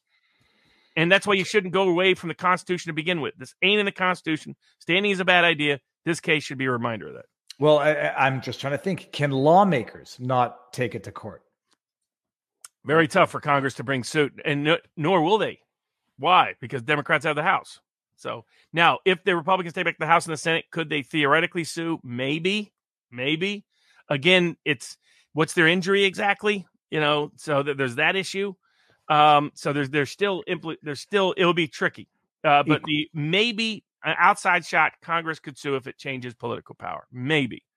Um, but otherwise, it's uh, not going to go anywhere. And then people are going to start to benefit from it right away, and nobody's going to want to reverse it. I was going to say maybe Marjorie Taylor Greene could could could start that lawsuit, and I was going to maybe use that as a segue into Marjorie Taylor Greene getting swatted three times in Ah, a week. She did because she's proposing legislation that would federally limit a lot of this bad treatment for young children in the name of trans ideology. She appeared to uh, early on mistakenly blame Kiwi Farms, uh, the sort of a discord of discord kind of boards. I don't encourage encourage people to go there, but I've represented people connected to Kiwi Farms, and uh, you know they're fine people. They're, it's a pure free speech board. Um, so nothing against them. I'm just saying that people go there and be like, "Well, hold on a second. That, I wasn't looking for that kind of thing." Uh, so that you, you might run into a little bit of that uh, and whatnot. But apparently, she was misled into believing Kiwi Farms caused it. Kiwi Farms had nothing to do with it. Someone that's mad at Kiwi Farms exposing the fact that they are preaching grooming to underage children, uh, that's a trans ad- advocate, is uh, uh, is likely her, that person or that person's fans are likely the source of these swatting against. It's the new tool. Now you swat your opponent. You know, you you weaponize the legal system civilly and criminally, uh, and now you you you swat your opponent, and it just shows the the levels of insanity. Uh, but it uh, but on the good side of constitutional liberty, uh, in Texas, they had limited and prohibited 18 from 20, 18 to 20 year olds from having a handgun to protect themselves outside of the home. And a good, very good federal court decision struck it down. It said, look, under the U.S. under that recent great Supreme Court Second Amendment decision, there's not a long historical legacy of uh, limiting guns to people that are 18 to 20 in public in this complete prohibitionary way for one big reason because the the point of being able to arm yourself and part of it not the only point a part of it was to be part of the militia which was the privatization of state violence away from a state monopoly of a standing army. Well who was in that militia in the founding era? 17 year olds 16 year olds 18 year olds 19 year olds so how could you say the second amendment planned on keeping that group that was supposed to be armed for the purposes of the militia part of the second amendment from being armed uh, outside of the home Was So- this was this um was it concealed carry or open carry in Texas? It was it was it was uh it, it, it banned it period. You couldn't conceal carry, you couldn't open carry if Okay. you were 18 to 20. Period. It was a pure age restriction, just age based. Age and location based. It's the difference if you're in your home. So if you're outside your home and you're between the and you're uh less than 21 years of age, can't have it. Period. This challenged only the 18 to 20 part. Court said there's no Second Amendment basis to limit that. So that part of the Texas law is struck down as unconstitutional. Very good decision. Goes through the history, ex- explains that some of their misanalogous provisions, that a lot of these prov- provisions By the way, a lot of gun control restrictions, you know when they show up? They show up after the Civil War. And a lot of them start in southern states. And you can take a wild guess who it was they were targeting. Right? The, it, the, the, the, the, these were deliberate. There's a long history of gun control being trying to control and limit the self defense rights of black men. That that's what a lot of gun control was and is. And a lot of my liberal friends don't like to talk about that history, but that's its history if you dig in just a little bit. Um, and the court pointed out this isn't the founding era. Uh, so that these rules and restrictions you're talking about are not applicable to to this. There's a limited apl- application for what happened during the the the new civil rights amendments, and you can argue a little bit there, but it can't override the overarching fact that the militia included 18 year olds. So I'm that, just I'm the one they couldn't get past. I'm just trying to like reconcile. I'm going to get to one super chat from uh, the Irishman in a bit. I just I'm trying to reconcile. They don't want 18 to 20 year olds bearing arms, but they want to authorize children to consent to life altering and gender transition therapy. This is, I yeah, it's it's inconceivably uh, intellectually incongruous to a point that's that's flabbergasting. If Biden can unilaterally cancel loan debt, what is stopping him from doing anything unilaterally like blanket amnesty uh, after we have 8 million more people let in? The key is when courts say you can sue. So in the amnesty context, they say that has a uh, that that states bear a price for that, so they allow states to sue. So that that's that the big problem here is this broad conservative uh, version of, of limiting standing is now backfiring on conservatives. That that's the short answer. Um, but uh, then we have uh, we have some like one minute cases. So Ochoa of the Ochoa brothers, famous Colombian drug cartel, uh, that whose deal with the CIA went south and ended up getting prosecuted, as partially portrayed in the Narcos TV series. Uh, the well, there was another case of his. This is like 22 years after he first got brought back to the United States. I think he's got like 10 years left on his sentence, maybe six or seven. But I was, but it was a challenge. What happened was they, they once again another federal court gutted the Sixth Amendment. So he had a lawyer representing him that was that was going to cut a plea deal, but told him in order to get the plea deal done, he had to pay a thirty million dollar bribe to what it turned out to be to the benefit of another uh, defendant that the lawyer was also representing. Clear conflict of interest. Courts wouldn't grant him a discovery on it. Courts wouldn't grant him an evidentiary hearing on it. Courts were like, ah, you had other chances to get something done. You didn't get it done. It's all because they want to limit the Sixth Amendment context in these kind of cases. Also, the other reason may be that real discovery and evidentiary hearing would probably implicate deep state actors, including I like to follow these cases because they often tell you the dirty little secrets that get hidden from public view, but they'll right they'll be there right there in the court file. And uh, there, there's a future hush hush, which you can find those at Viva Barnes Law at vivabarneslaw.locals.com. Alternative takes on institutional narratives uh, out of this uh, story. But uh, all, but it was another unfortunate undermining of the Sixth Amendment by another federal court. In uh, another case involving someone who was uh, part of a Ponzi scheme, got extradited to Brazil. Or no, he left to fled to Brazil, got extradited back to the United States, and it's another version of the evisceration of extradition principles. Under extradition principles, you're governed by the treaty between the two countries, the U.S. and Brazil in this case, and you're governed by something called specialty. In other words, uh, you can only be prosecuted for the crime you're specifically indicted, uh, you're extradited for. And so what Brazil did is they sent back this accused Ponzi schemer and said, yes, we're extraditing him, but not for anything that violates our domestic law. So you cannot prosecute him or punish him for things outside the statutes of limitations. He goes to trial. Guess what evidence they use against him? They drop the charges related to the ones that are outside the SOL, but not the evidence. They introduce all the evidence that's the most damning, damning evidence is from outside the statute of limitations. And when it comes punishment time, what do you think they do? They focus on the evidence that's prior to the bad acts that took place outside that he, he was explicitly said he could not be extradited for. Why? Because federal courts routinely eviscerate extradition law in America. They do not respect our extradition treaties. They never have. Extradition lawyers out there need to raise this in every proceeding. They find all the examples, and there are many, where the U.S. Justice Department violates their promise in extradition proceedings, where the federal judiciary guts the meaning of extradition law because it said you can't be prosecuted or punished for this and what did they say? Oh, that just means what crime you're charged with, not what evidence is used to convict you, and not what evidence is used to sentence you.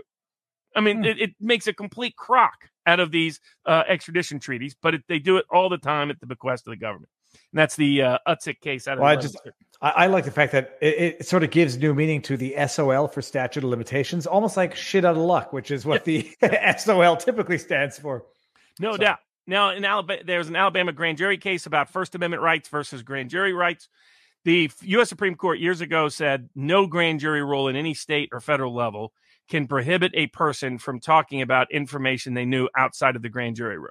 That just because you call a person to the grand jury doesn't eviscerate their First Amendment rights. It doesn't magically mean anything you talked about in that grand jury room is now secret, even though it was information already known by the individual or independently known by the individual from the grand jury.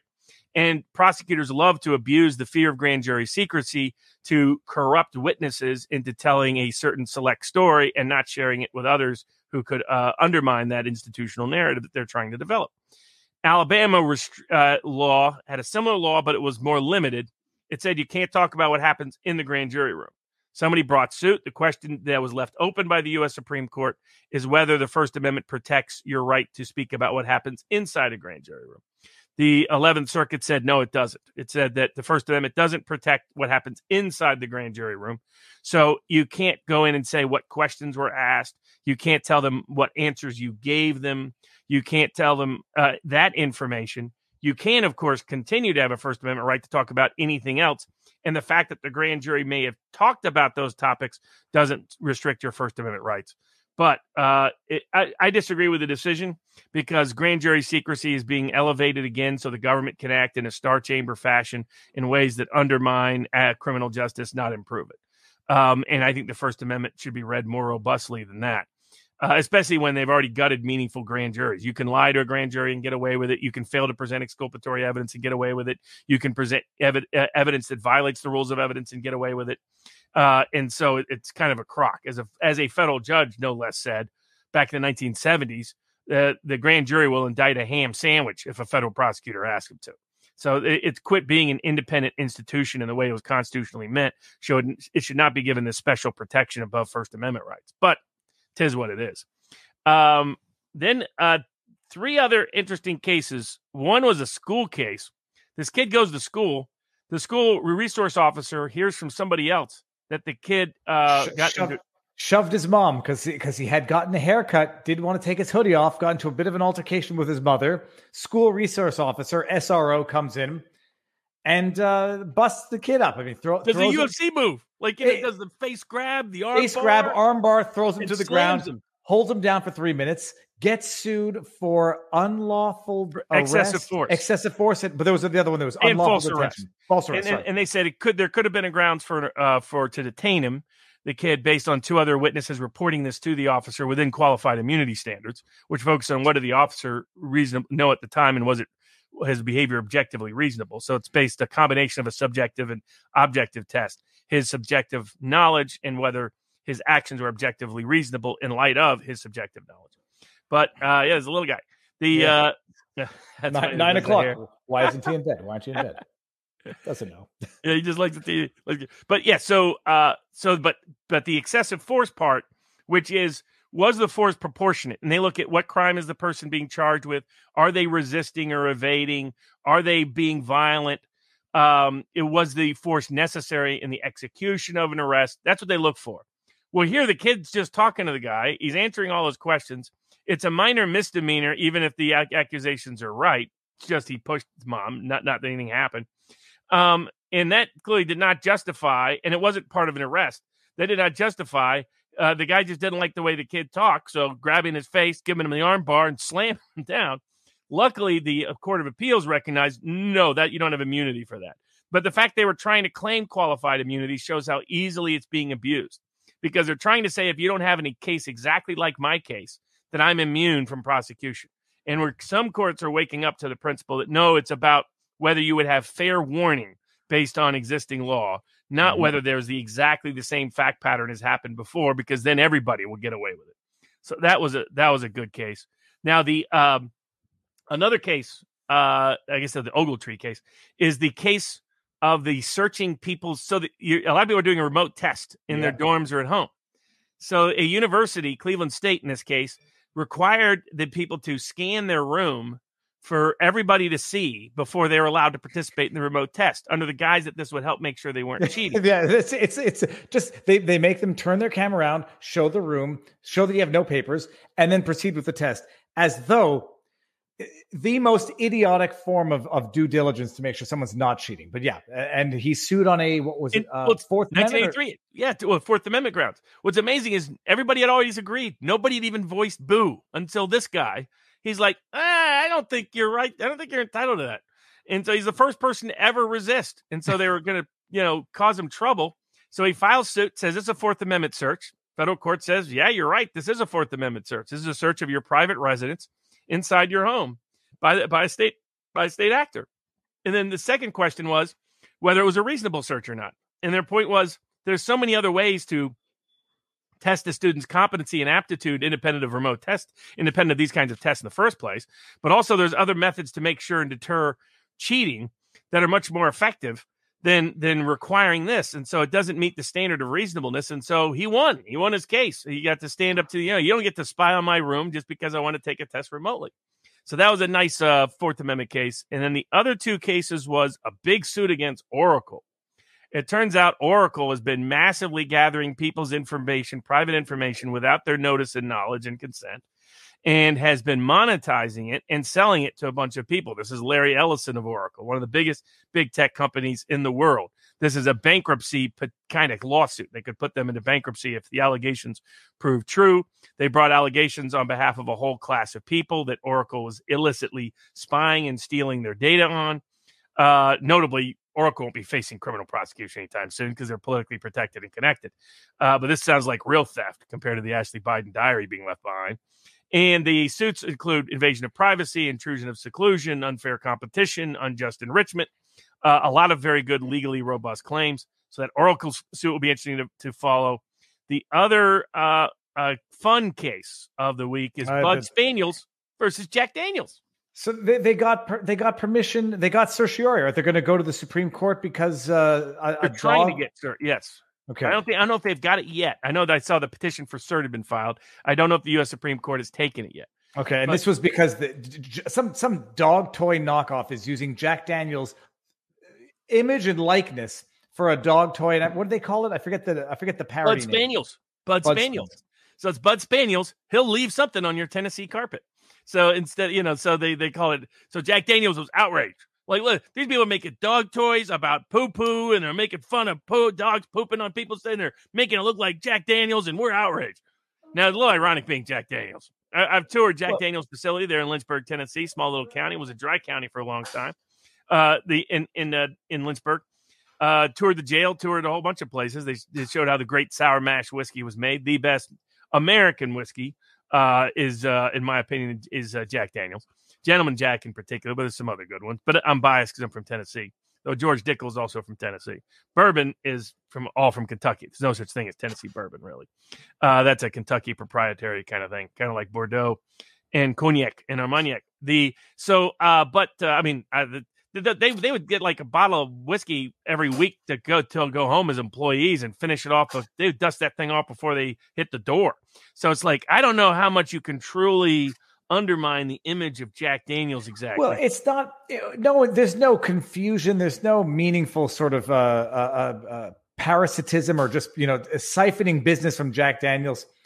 Eh, okay, I mean it's it's, and, it's and that was the that was the point that there are for these trademarks like copyrights, like other things, there are exceptions, and those exceptions include parody exceptions. The what's interesting is the Federal Ninth Circuit here broadly expanded humorous exception, and I'm not sure it goes as far as the Ninth Circuit said it does in terms of whether it's now non-commercial because it's a humorous. It's like that doesn't really make sense. That's still commercial. They're, it, it, they're still utilizing it to sell a product. So I think that part of the Ninth Circuit ruling is a little shaky. But I think it goes to the core of what you're talking about. Trademark protection is for when you've really damaged my brand by your affiliation or association with it, not by when you're having fun at my expense or mocking it or satirizing it or something else. And that's clearly what this uh, product was. But the, the Bad Spaniels versus Jack Daniels is probably my favorite case of the week. Robert, I'm, I'm going to bring this one up because the Irishman, I promised it a while back uh, tonight. I've heard about this, and I'm going to talk about this this week. Have you seen the new BC uh, Canada dictate, Horgan, who I think is the chief medical officer, is now making anyone who went on maternity leave and or was on maternity leave and required to return but couldn't due to the fact that they refused the vax to pay back maternity leave, 20 to 55,000 per person. I'm going to look into that because I heard it uh, somewhere yesterday. So this week, undoubtedly, we'll be addressing it. But Robert, I'm not going to get to many more of the super chats that I had flagged up there, but people need a big white pill. Need a big white pill. I mean, other than the fact, you know, kids are nice and, you know, it, it feels like stuff is really falling apart, Robert. So how do you how do you make people stitch it together to have the courage and the the, the vigor to go into another week? There's only one salvation out there for everybody join vivabarneslaw.locals.com. That's your only hope. That's your only future. No, the uh, just, just kidding. The uh, uh, that was a great board, great commentary, great ideas, great contributions, great fun, uh, all the rest. The uh, I mean, I think that the best uh, encouragement out there is a large part of what's happening in terms of people like the Cleveland State kid resisting. So a lot of these vaccine cases they said wouldn't work or have won. Uh, a lot of these other cases they said challenging you know, the Biden administration wouldn't work have won. Uh, a lot of, uh, but take that the Cleveland State case was just an ordinary kid, ordinary college student. No one else had ever raised a peep, had ever raised a single objection ever. He's the first one. You know, almost a year plus into the process, thousands of people have gone along with it without second guessing it for a second. And because he has a skeptical wisdom and is and is a person of action, he was like, I don't think this is right. I'm going to stand up, and he won. So he not only so he did the it shows the power of the individual conscience to make a difference. So the uh, this Wednesday we'll have another example of that in his own way. Comes more from the left. Jackson Hinkle uh, will be our sidebar guest, and then Thursday I will be on at uh, 1 p.m. Eastern with the Duran. Uh, and then Friday may be specially hosting Alex Jones's show down in Austin. So excellent. We'll see how all excellent. that goes. But that's the the planned schedule. But yeah, just be like the Cleveland State kid. Stand up for your rights, and you might be surprised. Uh, you might actually win. And a little, I'll give you a little white pill. Alison Morrow and Lynn Westover, I, they're having a gender reveal on Alison Morrow's channel. Link is there. That's a white pill. Uh, you know, children are nice. I just got shot in the back with a with a with a Nerf gun, and I don't know what's going on here. Uh, go check out uh, Alison Morrow. I'm going to try to pop in there. Robert, are you going to be live on locals uh, after this? Yeah, I'll be at the live chat. So not a live stream, but I'll be uh, chatting away in the live chat. Okay. At Excellent. Barnes Law. Dot locals. Dot com. I mean, hey, maybe the little guy can say it. Is hey, he there? Oi, get in here. I don't know what's going on. They, they, they pester you when you don't want them to. He'll be back in a second. Yeah. That's Viva Barnes Law. Dot locals. Dot com. What? Uh, where is he? Is he not? Oh gosh, I'm going to get shot again. Uh, people, thank you very much. So Wednesday sidebar. Uh, I'll be going live periodically during the week. Barnes is on the Duran Thursday, hosting Alex Jones Infowars on Friday. He may end up as evidence in yet a future trial. Any updates actually on Alex Jones before we uh, wind up? It's going through the bankruptcy process. Okay. Robert, stick around. We'll say our proper goodbyes. Everyone out there, the greatest trick the devil played is telling you you couldn't resist. The greatest trick the system played is telling you you cannot resist. Did I screw it up? That's right. The greatest trick the devil ever pulled is convincing people he did not exist. The greatest trick the system ever pulled is convincing you you cannot resist. And the Cleveland State guy understood that, and all the rest of us should remember that lesson too. People, go check out Alison Morrow. Check out the gender reveal. We'll see what it is, and uh, see you all sooner than later.